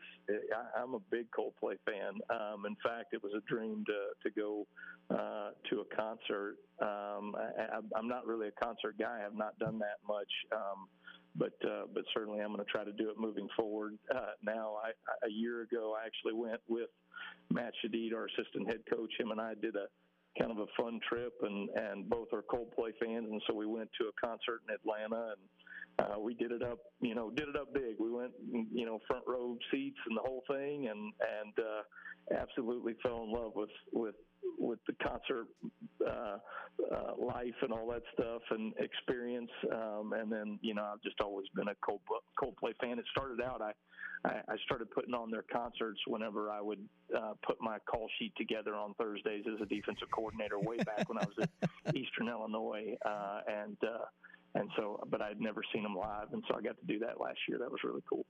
Uh, before we let you go, I, I, failed to mention this earlier, but as you know, we have Richie Riley on every uh, week with us. Uh, he loves him some college football. I don't know if you know this. He's got a little play calling experience. He he he's the quarterback and play caller for his kids' flag football team. so if you're looking for some different dynamic or just a different perspective, I encourage you to hit him up. Yeah, I, I did. Uh, you know, his his sons are are tremendous young men, Reese and Rocco, and and they, uh, you know, they they we we actually played golf with them this summer. Uh, his boys are are into golf, and Yeah. and so are mine, and so we went out and played a little bit. Um, but uh, man, I tell you what, every time I'm around Richie Riley, I think, man, you you should have been a football coach. You know, he's he's just he's got it, man. He's got the passion for it and all that stuff. And certainly, you see it on the basketball court. And, I, and of course, I'm joking when I say that he should have been a football coach. He is he's in the perfect position for for who he is and and what he does. Um, but he really loves college football and. uh and has come to our practices and been around the team and he always asks really insightful questions. I mean, he he knows what he's talking about, uh, and it's it's pretty fun to be able to talk some ball with him because he he gets he gets pretty fired up. Kane, great stuff, man. Hey, best of luck. I know people are really excited about the upcoming game. It'll be right there on ESPNU for those that can't make the trip over. But uh, best of luck. We'll be in touch. Okay, thanks, guys. Appreciate it. Jay's up and Leo. That's uh, Kane Wommack, ladies and gentlemen, the South Alabama football coach, Tulane at Tulane this Saturday, the season opener. It's going to be a wild one. It's going to be a lot of fun. Come back. We'll wrap up hour number two. Roger Hoover and Will Herring, Alabama and Auburn, will uh, join us uh, in hour number three, along with John Ricchetti, the Mill Light Golf Report. It's the opening kickoff. Stay with us right here on the sports station WNSP.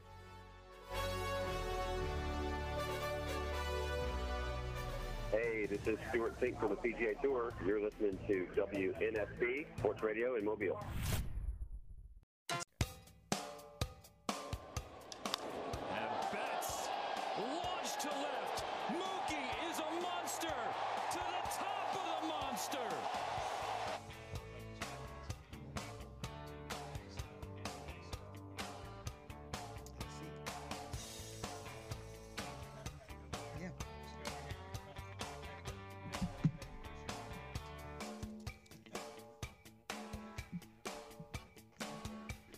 All right, uh, this is the uh, second hour, finishing up the second hour, the opening kickoff. What a what a week, huh? Getting ready for game week. Alabama, Auburn, that's coming up in the next hour. You just heard from Kane Wommack, South Alabama uh, football coach on the Tulane game, which will be televised on ESPNU. And I did want to again thank uh, Mobile Oral and Facial Surgery. We'll be out at two locations this week. We'll be at Williamson on Thursday, and on Friday, we'll be out at St. Paul's. Do want to thank Dr. Christopher Mullenix and remind you that he and Dr. Aaron Wallander perform a range of surgeries from dental implants, wisdom teeth, jaw surgery, and much, much more. No referral needed. I certainly recommend them. Been there many times, had many dental implants, so I think I have a pretty good idea of what to expect. And I'll tell you what, the anxiety I felt going in dissipated quickly because the staff is very friendly and very personable. You know what to expect after the x rays into that dental chair, and then 30 minutes later, after a blissful sleep, it's home and no pain the next day. Very little discomfort, but no pain to talk of. Tell you what, if you uh, a a need for any kind of oral surgery, you might want to give them a call 471 3381 and they're located at 715 Downtowner Boulevard. All right, guys, we got some time. You want to jump in? 694 1055. Uh, we haven't talked about this in this hour. We're getting a lot of questions about the um, the issue over the weekend in high school football with the Blount uh, Vigor game. As it's being reported, there was a fight between Blount students, fans, whatever, in the bathroom on the Blount side. It spilled out into the concourse, and people kind of freaked out. Uh, players hit the ground. People started leaving the stands, like running out. Like I think everybody assumed it was something bigger than it was. That's that's the story. I wasn't there. I don't know why you're starting a fight in the bathroom. Someone took the last stall, couldn't spare a square, whatever. I could tell you this: I've been to Ladd bathrooms, the last place I want to be for anything. Um, but that's that's the way it it went. But uh, a scary moment. I think people didn't realize what was going on and assumed the very worst. Fortunately, uh, that was not the case. It was uh, it was just a fight. Yeah, and there was security beefed up, so that certainly was not an issue. The release was sent out by the Mobile County Public School System that they would have beefed up security.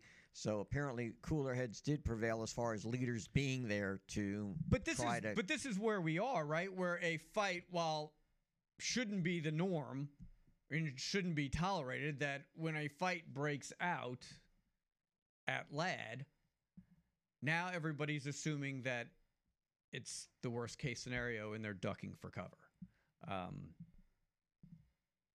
anyway, Vigor won the game 26 to 6. There were no further disruptions. That was it, but a scary moment. Uh, everybody said all the right things after. Who knows what they were fighting about? And I, let, can we just hope that, on a lighter note, that that fight started in the bathroom and they didn't say, "Hey, let's go to the bathroom to fight," because that would have just been weird, right? I mean, there you are, just trying to do your business, and all of a sudden, all hell breaks loose. I'm like, guys, move over. I'm just trying to finish my job over here. Well, Again, not being there, who knows? But maybe there was some pushing and shoving, trying to get into line. Somebody stepped ahead of somebody else. You just never know. No, I'm thinking this kind of spilled over. I, I- don't think this is actually about using the restroom, Lee. I'm gonna go out on a limb here.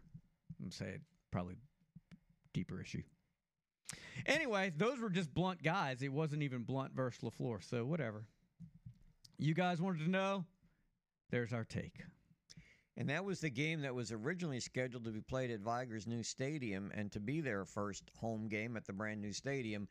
But because of uh, trying to, you know, beef up revenue and things like that, I, they they listed in the uh, story about what twelve to thirteen thousand, which would have been, I think, capacity at Vigor. I'm guessing I don't even know would have been what three four thousand uh, maybe. So uh, Five? it's it's three and some change, I think. But I get it. But that's the whole point. That's the whole reason you have your stadium is to have those huge games on on campus, man. You want the fences lined with people watching. I get it. It's hard to pass up the gate for thirteen thousand people. So I'm not I'm not hating on them for that. But man, you got your own stadium. It's a huge game. You want that game at your place. LeFlore comes to mind as, and I'm trying to think of, of like Davidson had a jamboree. They did not have a regular season game to initiate their new stadium. LeFlore, to my knowledge, was the only one that did open up with the new stadium. They won big. Uh, credit them. Uh, they won big as they beat Chickasaw. So uh, let's see. Let's see. Williamson Stadium's not even under construction yet. Uh, Vigor, of course, their stadium is done, but they moved the game to um, Ladd-Peebles Stadium. I'm trying to think. Uh, was there anybody else that would have opened our new stadiums? I. How's that for in-depth response?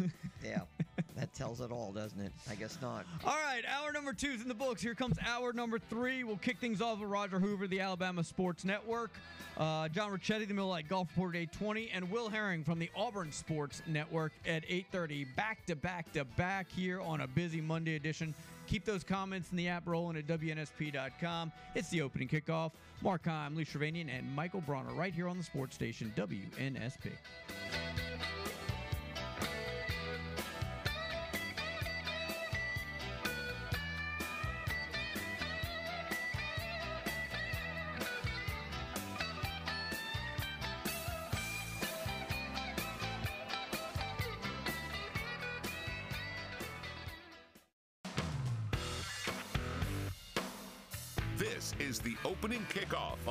Country's first FM all sports radio station, 105.5 FM WNSP and WNSP.com. The latest sports, news, traffic, weather, and timely guests with Mark Heim and Lee Shervanian. The opening. Kickoff. Kickoff. Here are Mark and Lee. All right, 805, hour number three. Thanks for hanging with us on this Monday edition. I'm Mark Heim, Lee Shervanian, and Michael Bronner with you here on the sports station, WNSP. Alabama opens up this coming Saturday against Middle Tennessee, and on the line with us right now, Roger Hoover with the Alabama Radio Network. Of course, uh, he's a fixture on the uh, broadcast. Roger, good morning. How you doing? Good morning, Uh, Mark and Lee, it's great to be with you guys again. And yes, it's finally game week. I'm glad we can finally talk about some football for the Alabama Crimson Tide. It's great to be with you. Before we get into your thoughts on the Alabama Crimson Tide, we may have some listeners here who are not familiar with all that takes place with the network. What do you have in store? I believe what you'll take the air what around three o'clock. Am I right on Saturday? Yeah, 3:30 coming up on Saturday. Uh, we always have three hours of pregame coverage, uh, regardless when kickoff is. So we'll be hitting the air at 3:30. Uh, really excited to uh, have Cory Reamer back with me in the first hour of the pregame show. Uh, former Crimson Tide linebacker will be breaking some things down, and then we'll have some uh, great content from all throughout the shows we do throughout the week on the Crimson Tide Sports Network social media channels. Crimson Drive, driven by NASCAR. That show runs twice a week on Tuesdays and Thursdays at 2 p.m. and we'll have some interviews uh, from that show uh, as part of our pregame coverage, uh, talking with the voice of the Blue Raiders, uh, Chip Walters. Greg McElroy is going to join us to give us some thoughts on this matchup for the next, actually, couple weeks. Greg will be with us as part of the pregame show as well. So we're really excited. Again, we got the gang back together with Eli and Chris set to go in the booth, and we're just going to really have a fun season on the Crimson Tide Sports Network. Somebody you've worked with too on the Alabama Radio Network, Tyler Watts, moves into the broadcast booth. Talk about that and what do you think he brings to the table?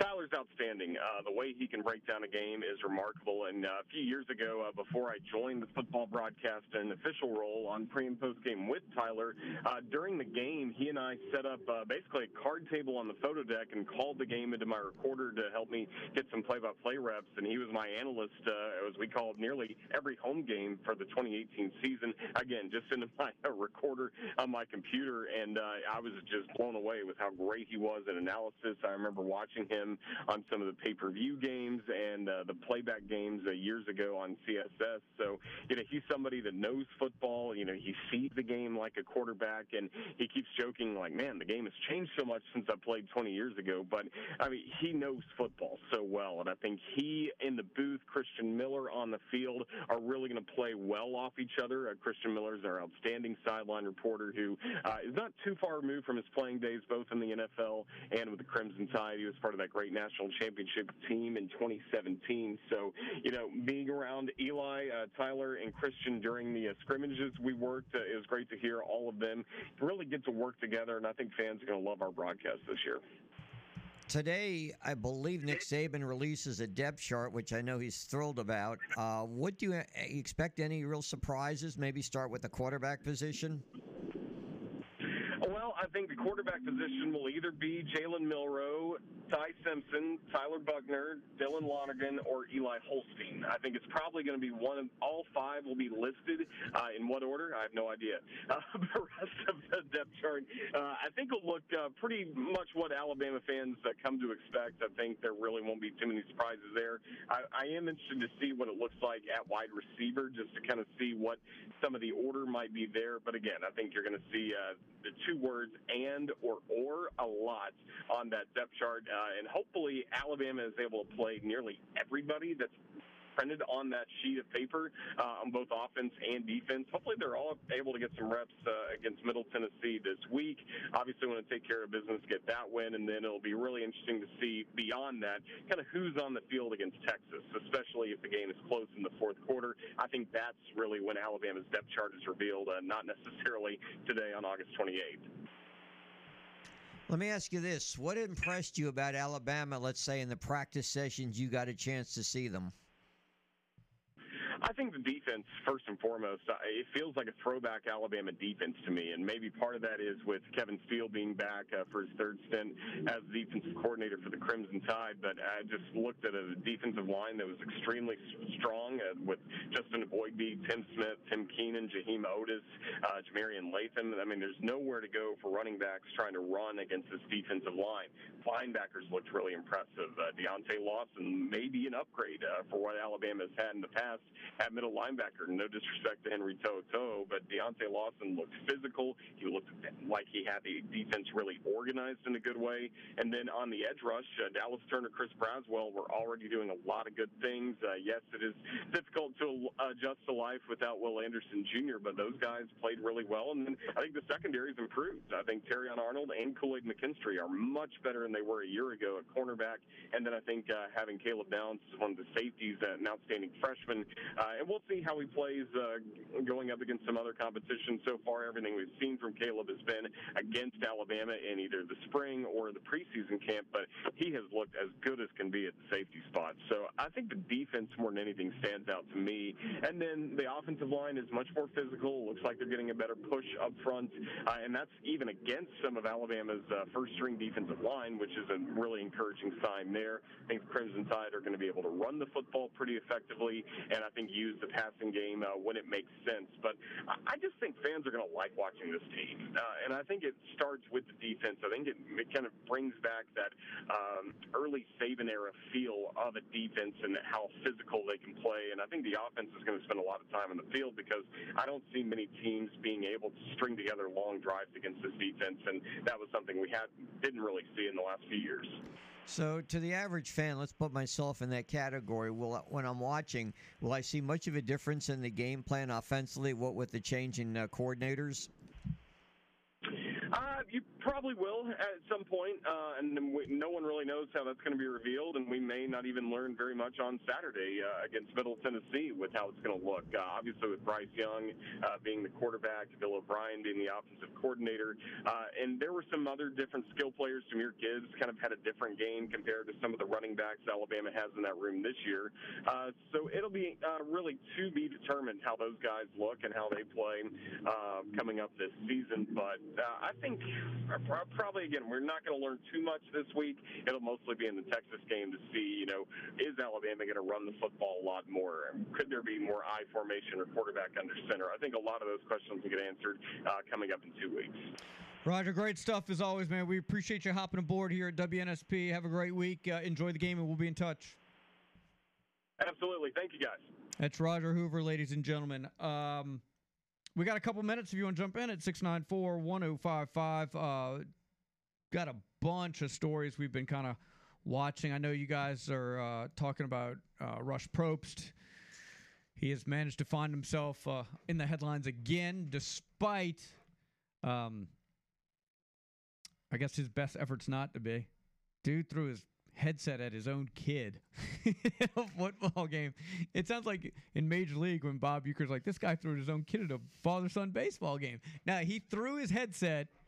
Uh, there was a fight. There were tempers. There was a personal foul on the other team. I think guys were getting ready to go off the sidelines to, to get after it. And, well, he decided he was going to take matters in his own hand and took off his headset and threw it at his kid, who was wearing a helmet. Not that that matters. I guess it does matter, but um, his he was asked about it, and his reaction is pretty much ru- rush, which is, "He's my kid. I'll discipline him the way I want to discipline him." I'm paraphrasing, but Was the kid uh, quoted?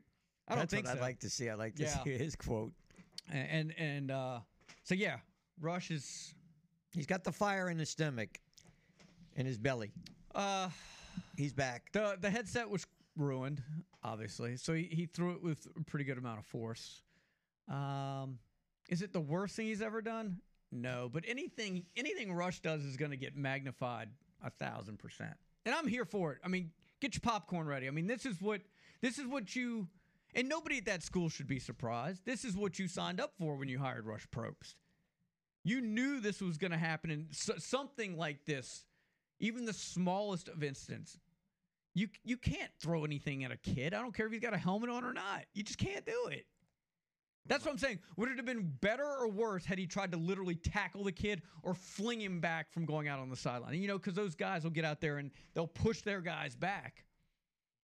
What would have happened if he grabbed him by the face mask and threw him? I mean, they might have arrested him right there on the spot. If there was, uh, there's a, isn't there a rule though in, in high school about kids leaving the sideline? If you come, you get suspended or something like that. I don't know what the, uh, but yeah, there's a rule. You can't leave the sideline. You can't leave. So he's just trying to prevent his son from getting suspended, trying to help his son out. by throwing a headset at him. Whatever it takes. All right. I guess His son should thank him. I guess it's a good thing he only had the headset to throw. I mean, imagine if he had had it- clipboard or yeah, not, well, that's true. I, not, not that it matters, but is is his, son a starter or does he see a lot of action? I don't know anything about uh, Riley. His, I mean, he's got older older sons that I think coached with him. yeah. Uh, I'll have to do some research. I think his I think his name is John David Probst. Did I read that correctly? Yeah, John David Probst. And Probst's wife was on the sidelines during the game. She Yeah, serves she as director the of, uh, secretary and nutritionist. Yeah. That's so an would have been better if she had thrown anything instead. Yeah, I don't know. Or if she would have gone after Rush, that would have been better. Oh yeah. With carrot sticks. I don't know. What what is a nutritionist doing on the sidelines? Orange slices. Yeah, that's probably better. Orange slices and protein shakes. It's ridiculous. Wait until he gets his first win there. Probst, quote, he knows better than to do some stupid stuff. I got mad at him, but he's mine. I'll discipline I'll discipline him come Sunday. But there's just things you can't do, you know? Yeah, like throw your headset at a kid. It's football and he's a football player and he knows better. Bro, check the mirror. All right, scoreboard traffic and weather. Rush is the gift that keeps on giving all year round. When we come back, John Ricchetti will join us, the Miller Lite Golf Report. Continue with your comments in the app at WNSP.com. The opening kickoff right here on the sports station, WNSP and online at WNSP.com. Don't go anywhere.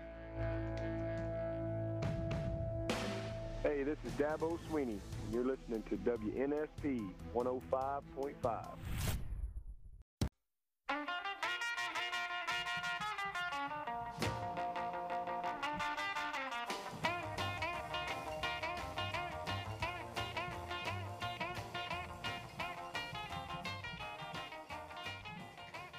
824. Welcome back in. The opening kickoff just rolling along here in hour number three. Johnny Ricchetti uh, is on the line with us right now with the Miller Lite Golf Report. And Johnny, is there a hotter golfer on the planet other than Viktor Hovland?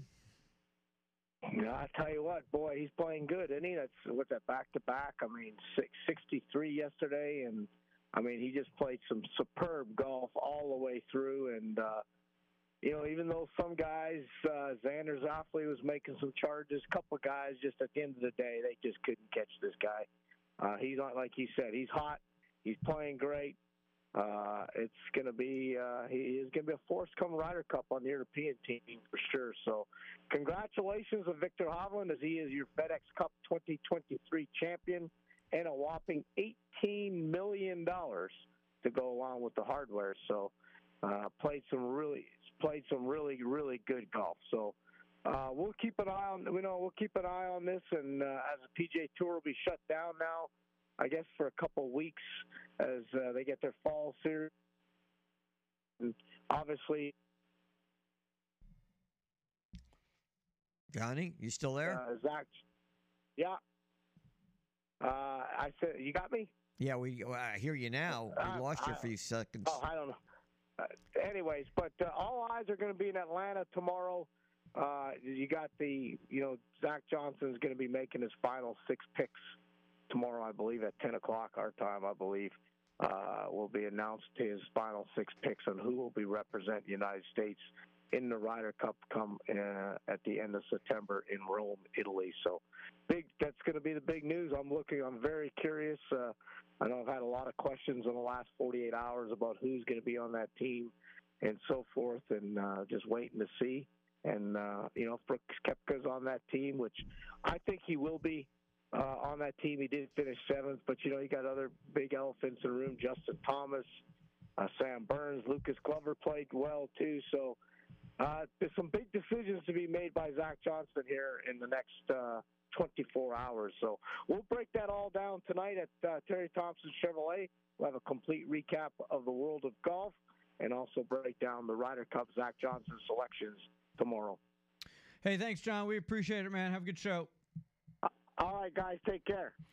You guys have uh, reacted to the Rush Probst uh, topic in the app. I would have done the same thing, or at least snatched his ass up if I was Rush. Rush is probably getting old and catch can't run like he used to. Only way to catch him was to throw something. Uh, others not saying it's okay, but there were times that my dad would have thrown his headset at me if I if he were my coach. Uh, someone's chanting DHR. Um, so here's the thing, though. Do you is there a certain um can you can you coach your own kid or discipline your own kid different than the rest of the team if it's all if they're all on the same team? Is there a certain level of expectation or more that you can get away with if it's your own kid? Well, you have more experience in that than I do, but I would think, yeah, I think most coaches say you, you don't coach everybody the same. You don't, but you can't. What I'm saying is, can you? Would it have been different if he threw a headset at somebody that wasn't his kid? Like, do we give him a little bit more of a pass because it's his kid? For those that give him a pass. Well, you coached, you tell us. I never threw anything at anybody, as far as you know. As far as I know. But did you? Did you fire your clipboard down a few times? No. This is a nothing burger, man. Nothing? Nothing burger? Nothing. Nothing. Nah.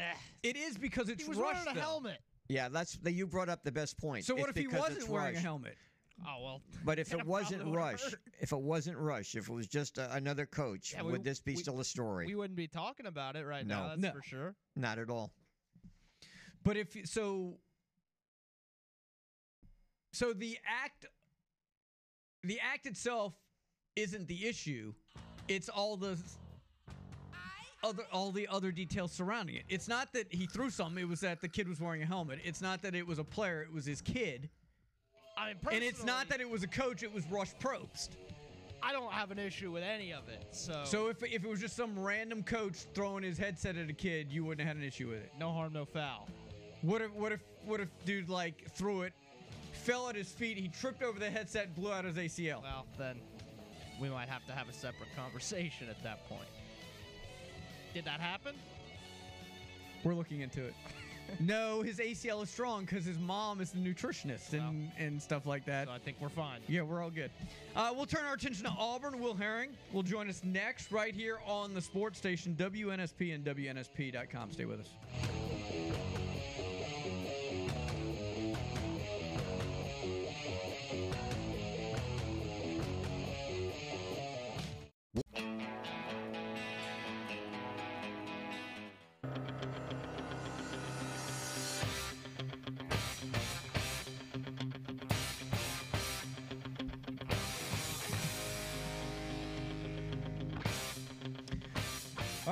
32. Welcome back in. The opening kickoff rolling along here on a Monday edition. Thanks for hanging with us. Former Auburn linebacker, and also he played safety, and at one time held the record uh, 49 consecutive starts.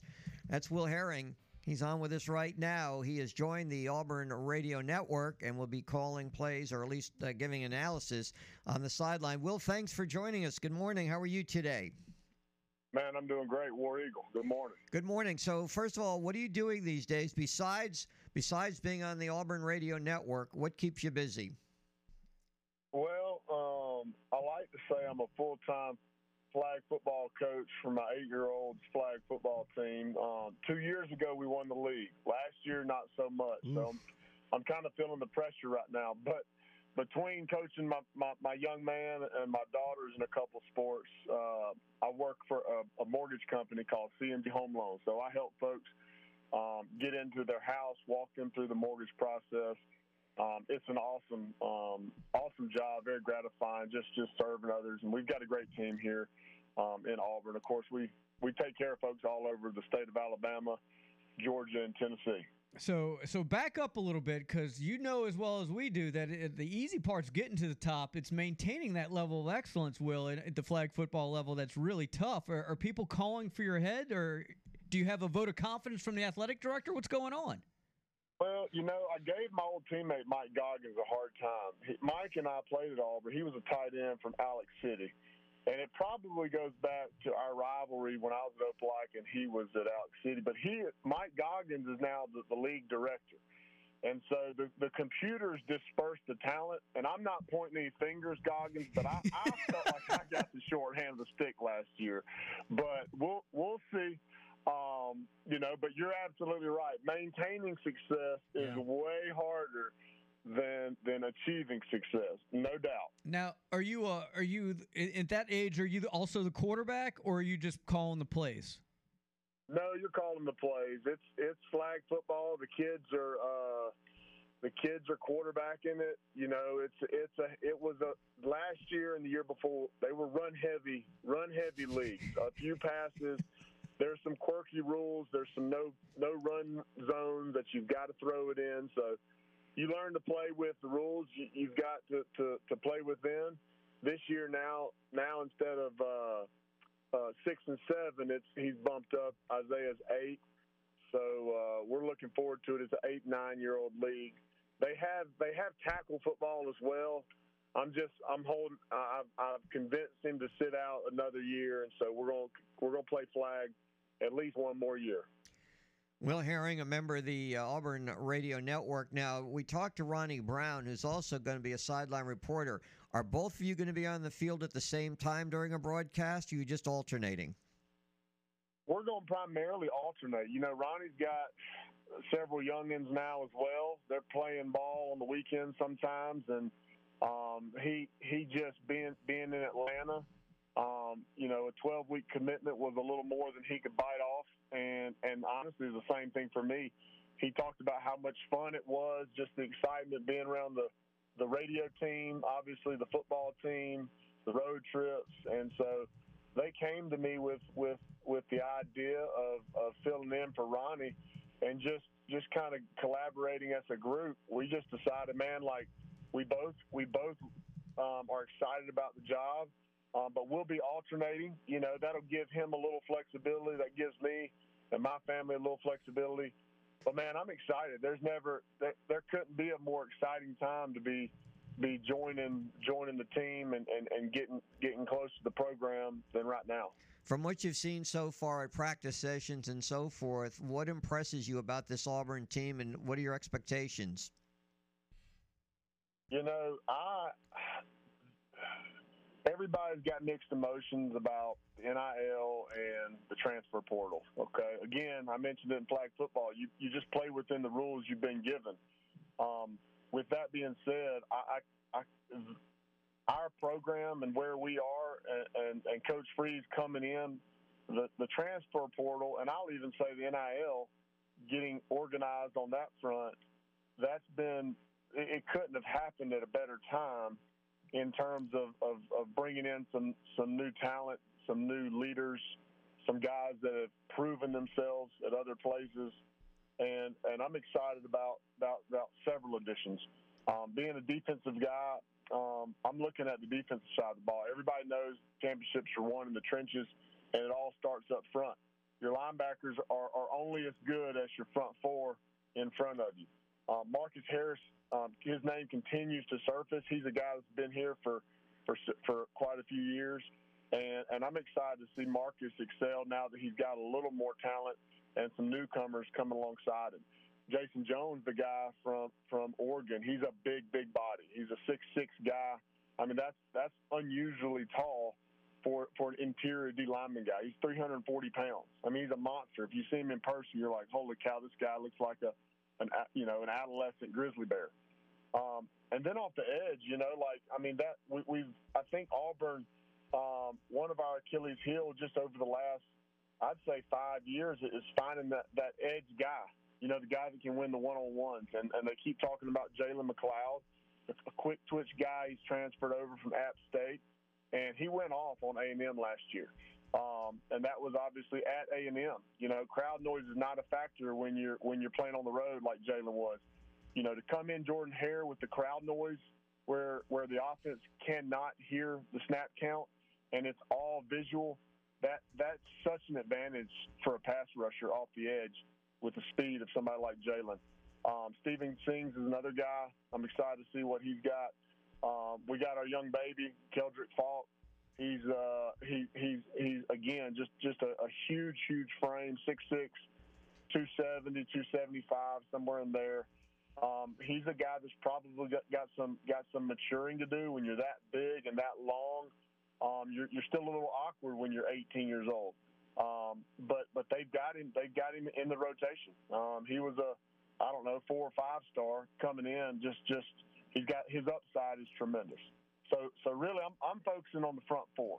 Like if we stop the run, then we're going to win some ball games. Um, offensively, I mean we it, it's it's we, there may be more shakeup on the offense on the O line side of the ball, and I'm super excited about the O line. But defensively, if we can stop the run, our defense is going to play well. The guys on the outside, Pritchett and and DJ DJ James, those are two corners that have a really good chance of playing on Sunday. So if you've got guys that can lock down man to man, and and and give uh, give our pass rush a little time to get the quarterback, again, if, if these interior guys can hold down the, the, the, the front, the, you know, the, the, the run game and get to the passer, um, I'm I'm very very optimistic about what, what this team has in store. Let me ask you this, Will. Uh, the team they're facing Saturday actually ended a 24 game road losing streak. Massachusetts, they won. But in any, let's say, rankings, in most rankings, the University of Massachusetts is ranked last in FBS, like at 133. Going back in your career, I'd like to get your mindset on when you took the field against a team like that and just how motivated were you? You know, I I would say for me personally that that and and, and maybe maybe the coaching staff would agree with me. It can, it can definitely be a challenge when you when you get a few wins under your belt. Um, you know, you've you've you've got an LSU or Georgia looming a week or two away, But right now, like let's be honest, like like these guys have everything in the world to play for. Jason Jones, love him, tremendous potential. He's trying to prove that that Auburn. He's trying to prove to his coaching staff and his teammates that that that they made the right decision by by by acquiring him and getting him here and bringing him in. Um, and he's one of half the, the starters on on defense. So I don't think that's going to be a, a challenge as far as getting up for this first game. I think a, a greater challenge is going to be, um, you know, playing together, playing within the, the scheme. Um, on offense, timing is so important. I think for a lot of these guys, they've never played in front of 87,000 people. So, so, so just just settling down and playing football. Um, I think that's going to be the bigger challenge is is coming in and just doing what you've been coached to do. Um, we we we're a more talented team, and uh, but but also we've got a whole lot more moving parts. Probably they, they've got a lot less experience playing together. So I do expect there to be some some tremendous areas of improvement when we look back after the UMass game. Also, I'd ask you, uh, as far as preparing as a sideline reporter, do you almost feel this, the the nerves going as far as your first game starting at Auburn as you did, or uh, comparisons to uh, being the sideline reporter for the first time in a game? That's a good question. You know, there's life has its its uh, handful of distractions, and, and a college kid that's 18, 19, 20 years old has has different distractions than a husband and a father of four. So I've got I've got a handful of distractions as well. Obviously, I'm I'm uh, I love the game. Um, I live here in Auburn. I'm around the guys, and and I'm still trying to get to know them.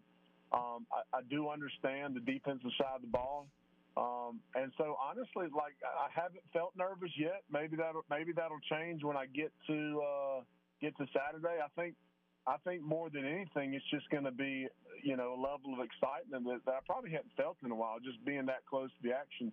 Ronnie's going to call the first game, and I'm going to, I'm going to follow him around and kind of learn the the ins and outs. Uh, most importantly, where's the Chick Fil A sandwich stash at half? Because you know that's you know little things like that, important nuances of of the, of the job are are things that I'm I'm I, I have you know a lot to learn still. From what you've seen, is Hugh Freeze the guy to get it done for Auburn? He's the guy. Yes, sir. Hey man, we appreciate the time. Uh, congratulations on the new gig. We look forward to hearing you, and uh, we look forward to having you back on soon. Yes, sir. Thank y'all for having me. Absolutely. Will, Herring, ladies and gentlemen, Auburn Radio Network. All right, one final segment. You guys can jump in. Uh, 694 1055. We will uh, give you a sneak peek into tomorrow's show as well. One of us, because it's game week, has decided, you know what? I'm going to take a little vacation. It's not me. Not the team player we thought. Mm-mm-mm. Is it you? I guess you're going to have to find out. Hmm. You have to wait. Yeah, I guess you're gonna have to find out. Didn't make a whole lot of sense. You're gonna have to find out after the break, is what I meant. See, I'm my mind's already on vacation. Stay with us.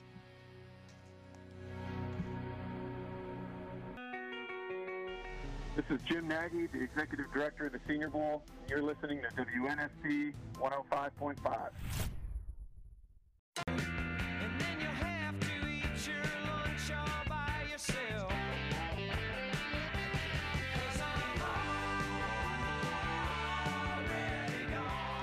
All right, one final segment. Oh, and that song has a different meaning today.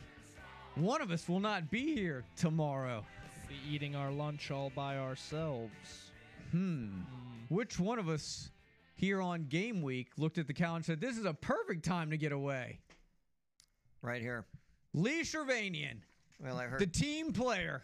heard Kane talking about the Grand Hotel, so I said, why not? Yeah, you should have seen him booking it on his iPhone right there at the break. It was pretty impressive, actually. Using your passport, Lee? if you think that'll help, we it, it certainly uh, yeah we we actually finally got our passports because we were supposed to take a trip to Europe, which we're not. So we'll use it to go to the Grand Hotel. Excellent. Anything to get through that tunnel. Yeah. You should have seen what happened on Thursday, Lee, when I was trying to get over to Spanish Fort. Big accident on the Bayway. I, I really almost didn't make it. I had to drive in the shoulder for about yeah almost a mile. So Lee, it's been hot as blazes. Not a not a not a rain cloud in sight for weeks. What's the uh, what's the forecast this week when you go on vacation? Rain, lightning. I don't know if that's going to help me with their uh, hot tub down there, but yeah. So all summer weather looks great. Any Yep. any week. So One I day of obviously rain in August. So I've picked uh, a terrific time to get away. It's it's always it's like coinciding with my efforts to get to Europe. All right. So, what does that mean for us here at WNSP when Lee's away for the next three days? Well, you know what they say when the cat's away. So, um, we will have a few guests, including, I might add, hear me out here, because I'm always looking for the the different kind of guest. Have you ever in your life heard of this combination? We will talk to a man who is a Catholic priest who is now doubling as a high school football official. We will was, talk to him I was kind of worried when you said Catholic priest. Yes, I was told Yeah. that uh, there's a like- certain topic that we can't discuss. I was really and and my uh, response to that was, well, hell, that's my first three questions. there. That, that that seems right up Mark's alley. Uh, Catholic So- priest, uh, Europe. Yeah, we won't go there. And of course, you brought up Spain earlier in the show. Right. Uh, those will not be topics that uh, will be talked about, unfortunately. Just gotta get that out of the way now. And it's not the same guy. It's a totally different guy. I'm, I'm thinking they wouldn't let that other guy actually officiate uh, football games. Since he, yeah. How's this language on the field as an official? These are things we're going to get to. I, I, I mean, other than the the color, the the color of the uniforms being very similar. I mean, I'm asking him tough questions. I mean, how how does he, how would he feel if a team called for a hail mary at the end of the first half? This is a legitimate question. I will ask. You know, I, I thought it when I was watching that. Because he's uh, a Netflix- priest. Get it? I got it. yeah, the Hail Mary. I got that one. Very good. I was thinking about that when I was watching the Urban Meyer and the Netflix and all that and all the cussing that was going on in the, the mouth of uh, Urban Meyer. If uh, Tim Tebow ever asked him to tone it down a little bit. Yeah. By the way, I, I, I'm through three of those episodes now. It's been a slow burn. A lot of high school stuff going Seriously. on last week. oh, I, you know, some of us had two high school games to broadcast Oh. on Thursday and Friday. But anyway, As Justin uh, Timberlake would say, "Cry me a river." Yeah, yeah. I'm not, you know. Anyway, just explaining why I haven't finished it. Man, it is insufferable. I, like good guy Urban Meyer. What the? I, I I don't even think I'm gonna watch the fourth episode. Yeah, you will. I don't. I really don't think I will. I, You're I all feel like. I'm. I feel like I'm wasting my time. Have you gotten to BSU yet? No, I think I'm just gonna spend my time that would That be watching the fourth episode. I think I'll watch BSU. That dude is I have been watching. Showtime Lakers, which is really great. I'm up to yeah, I'm up to date. I, I finished episode three of uh, season did- two, the, the Larry Bird too. one. Yeah, Yes, very good stuff. you missed out. You're gonna Highly get caught up on your vacation when you're uh, you know over there with margaritas and senoritas over there in the hot tub, Lee. What am I going to catch up to? I don't even know what you. BSU. B- see, that's what I- Bishop, Bishop Sycamore. Well, Uh, I hope I'm not. Well, first of all, I don't. I told you I don't have the uh, the network that gets that. Well, I maybe the Grand does. I'm sure you got the executive suite or the honeymoon suite or whatever it is. You got all that Europe money you're I throwing don't at know it. the last time. Well, you you travel, but no. We, usually, when you go to these hotels, you get far less than what you have at the house. You know, as far as uh, streaming and things like that. So, I don't. Usually, you get the basic twenty stations. Right? Am I wrong? I don't know, man. You could pick up a Roku or something. Yeah, right. At the Grand Hotel. Bring it with you. yeah, yeah. I'm sure that's what they have. That's why people go there to watch Roku. Roku. I love Roku. Roku. Netflix. It's like Kubert's little Yeah. cousin. Let- What, let's uh, take a so- vacation So, and if go you're to- not going to watch TV, Lee, what you going to do? Hot tub, swimming, bicycling, Rain. rain. You So, so what's what are we doing if it's raining and you can't go outdoors? Netflix. Probably drive to Netflix. Fairhope and Barbara goes shopping. Hmm. That's what we did last time we went. It's a shame you can't do that where you live in Mobile. Drive over to Fairhope and go shopping. All right. Well, maybe you can just tune in to WNSP. Big show the next two days, Lee. Ooh, yeah, big, big show. Big show. It's gonna be huge, huge. Like the hot tub. Now you have your own private hot tub, or it's gonna be a different. No, no, this is uh, the Public? public one. Public one. Well, I hope a fight doesn't start there. Last time we talked about a public entity, there was a fight at a high school game because all these kids went to a bathroom. Yeah. You're gonna have to like elbow your way for space in the hot tub. You're gonna be drinking in the hot tub.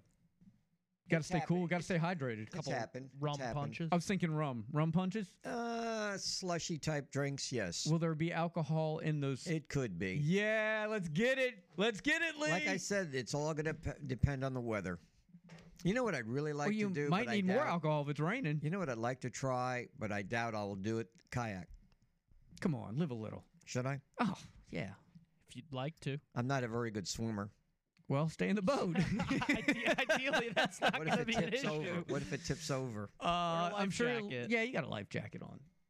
You shouldn't need it. But now, what you have to be concerned about is if you and Miss Barbara go and she's the one that throws you over, knowing you can't swim. Oh yeah. I think that probably says a lot.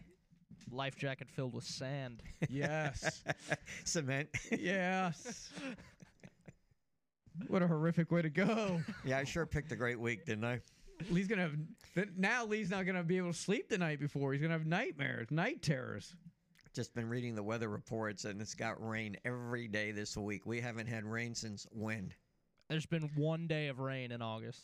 I'm supposed to have a golf lesson tomorrow, Lee, too. So I might be in the same. Who's your teacher? as you. Uh, I don't know if I'm allowed to give free advertising like that. Eh, So- do it. Nobody notices. Gabby Oubre over at uh Heron Lakes. Okay. Uh, but you know, Am, am I the only one working this week? I just feel like. well, I'll be here. Okay. Well, you didn't say you were working. Yeah, you be here. Well, someone's gotta. Well, you being here is twice as much work as the last guy was when he was sitting in that chair. Sure. All right, so uh, tomorrow I should probably tell you what's going on. I told you about uh, our our priest friend. He'll be here. It's uh well he'll be by phone. Chris Booton is set to join us. He's actually uh was a former team chaplain here locally and works with the uh, Troy uh, football team. So um, he knows a little something about sports. Uh, we'll also uh, talk to Travis Ryer, and we might have another surprise or two. I know Roman Harper uh, will join us on Wednesday. He and Cole Cubelic uh, was announced earlier today by some writer at AL.com that they're starting their, uh, a new SEC network uh, TV show. Who published that story? Uh, that would be on AL.com. Yeah, but which writer? That would be Mark Heim. There you go. Got the lowdown on that one. So we'll talk to uh, we'll talk to him on Wednesday. But uh, yeah, we're it's game week, so we're looking forward to uh, getting that much closer. We might have a high school coach on just for Lee. Who's your favorite high school coach? We'll try to have him on while you're gone. Well, I would never come on the station and tell you who the favorite is because Just whisper it. Whisper. No, no, no one's listening. No. I would never do that. And I, I got too many local uh, high school coaches. All right, who's your least you know, favorite? I'll, let me, I'll- I'll have him go on. Back, I'll go back on this. You know, years ago, you know how they had the uh, they they used to ask for the guest analysis or people like local people to help out with their picks when the, we had the newspaper. So they asked me to do that. Like I guess Mike Herndon asked me like, oh, and I said I don't really want to do this because I don't want to tick off because I did the I'd be out there doing games. You don't want to. You're like Kirk Herbstreit. You don't want to pick the games you're calling. Right, exactly. Well, You and Kirk are like this. that I did it one time. That didn't go so well. oh, because you got them wrong, or people were mad at oh, you. I don't care about getting them wrong, but you know, you have the coaches like, why did you pick that team over our team? And coaches take this very seriously, and they get very sensitive about it. Mm. So, So I shouldn't make any picks this this season. that's up to you. I don't I tell thi- you what to do, I but picked I, I Saraland. side Is that away from it. Does he not tell? Does he? Oh, he he tells us all what have to you seen this list of audio he gives me every day? Question is, do you follow it? ah, like 80, 70 percent of the Seventy time. percent. Well, that's a passing grade. All right, that does it for another edition of the opening kickoff uh, for Mr. Bronner and Mr. Shervanian. The vacationing Lee Shervanian. I'm Mark Heim. We'll be back, Sans Lee, tomorrow at 6. Until then, see ya!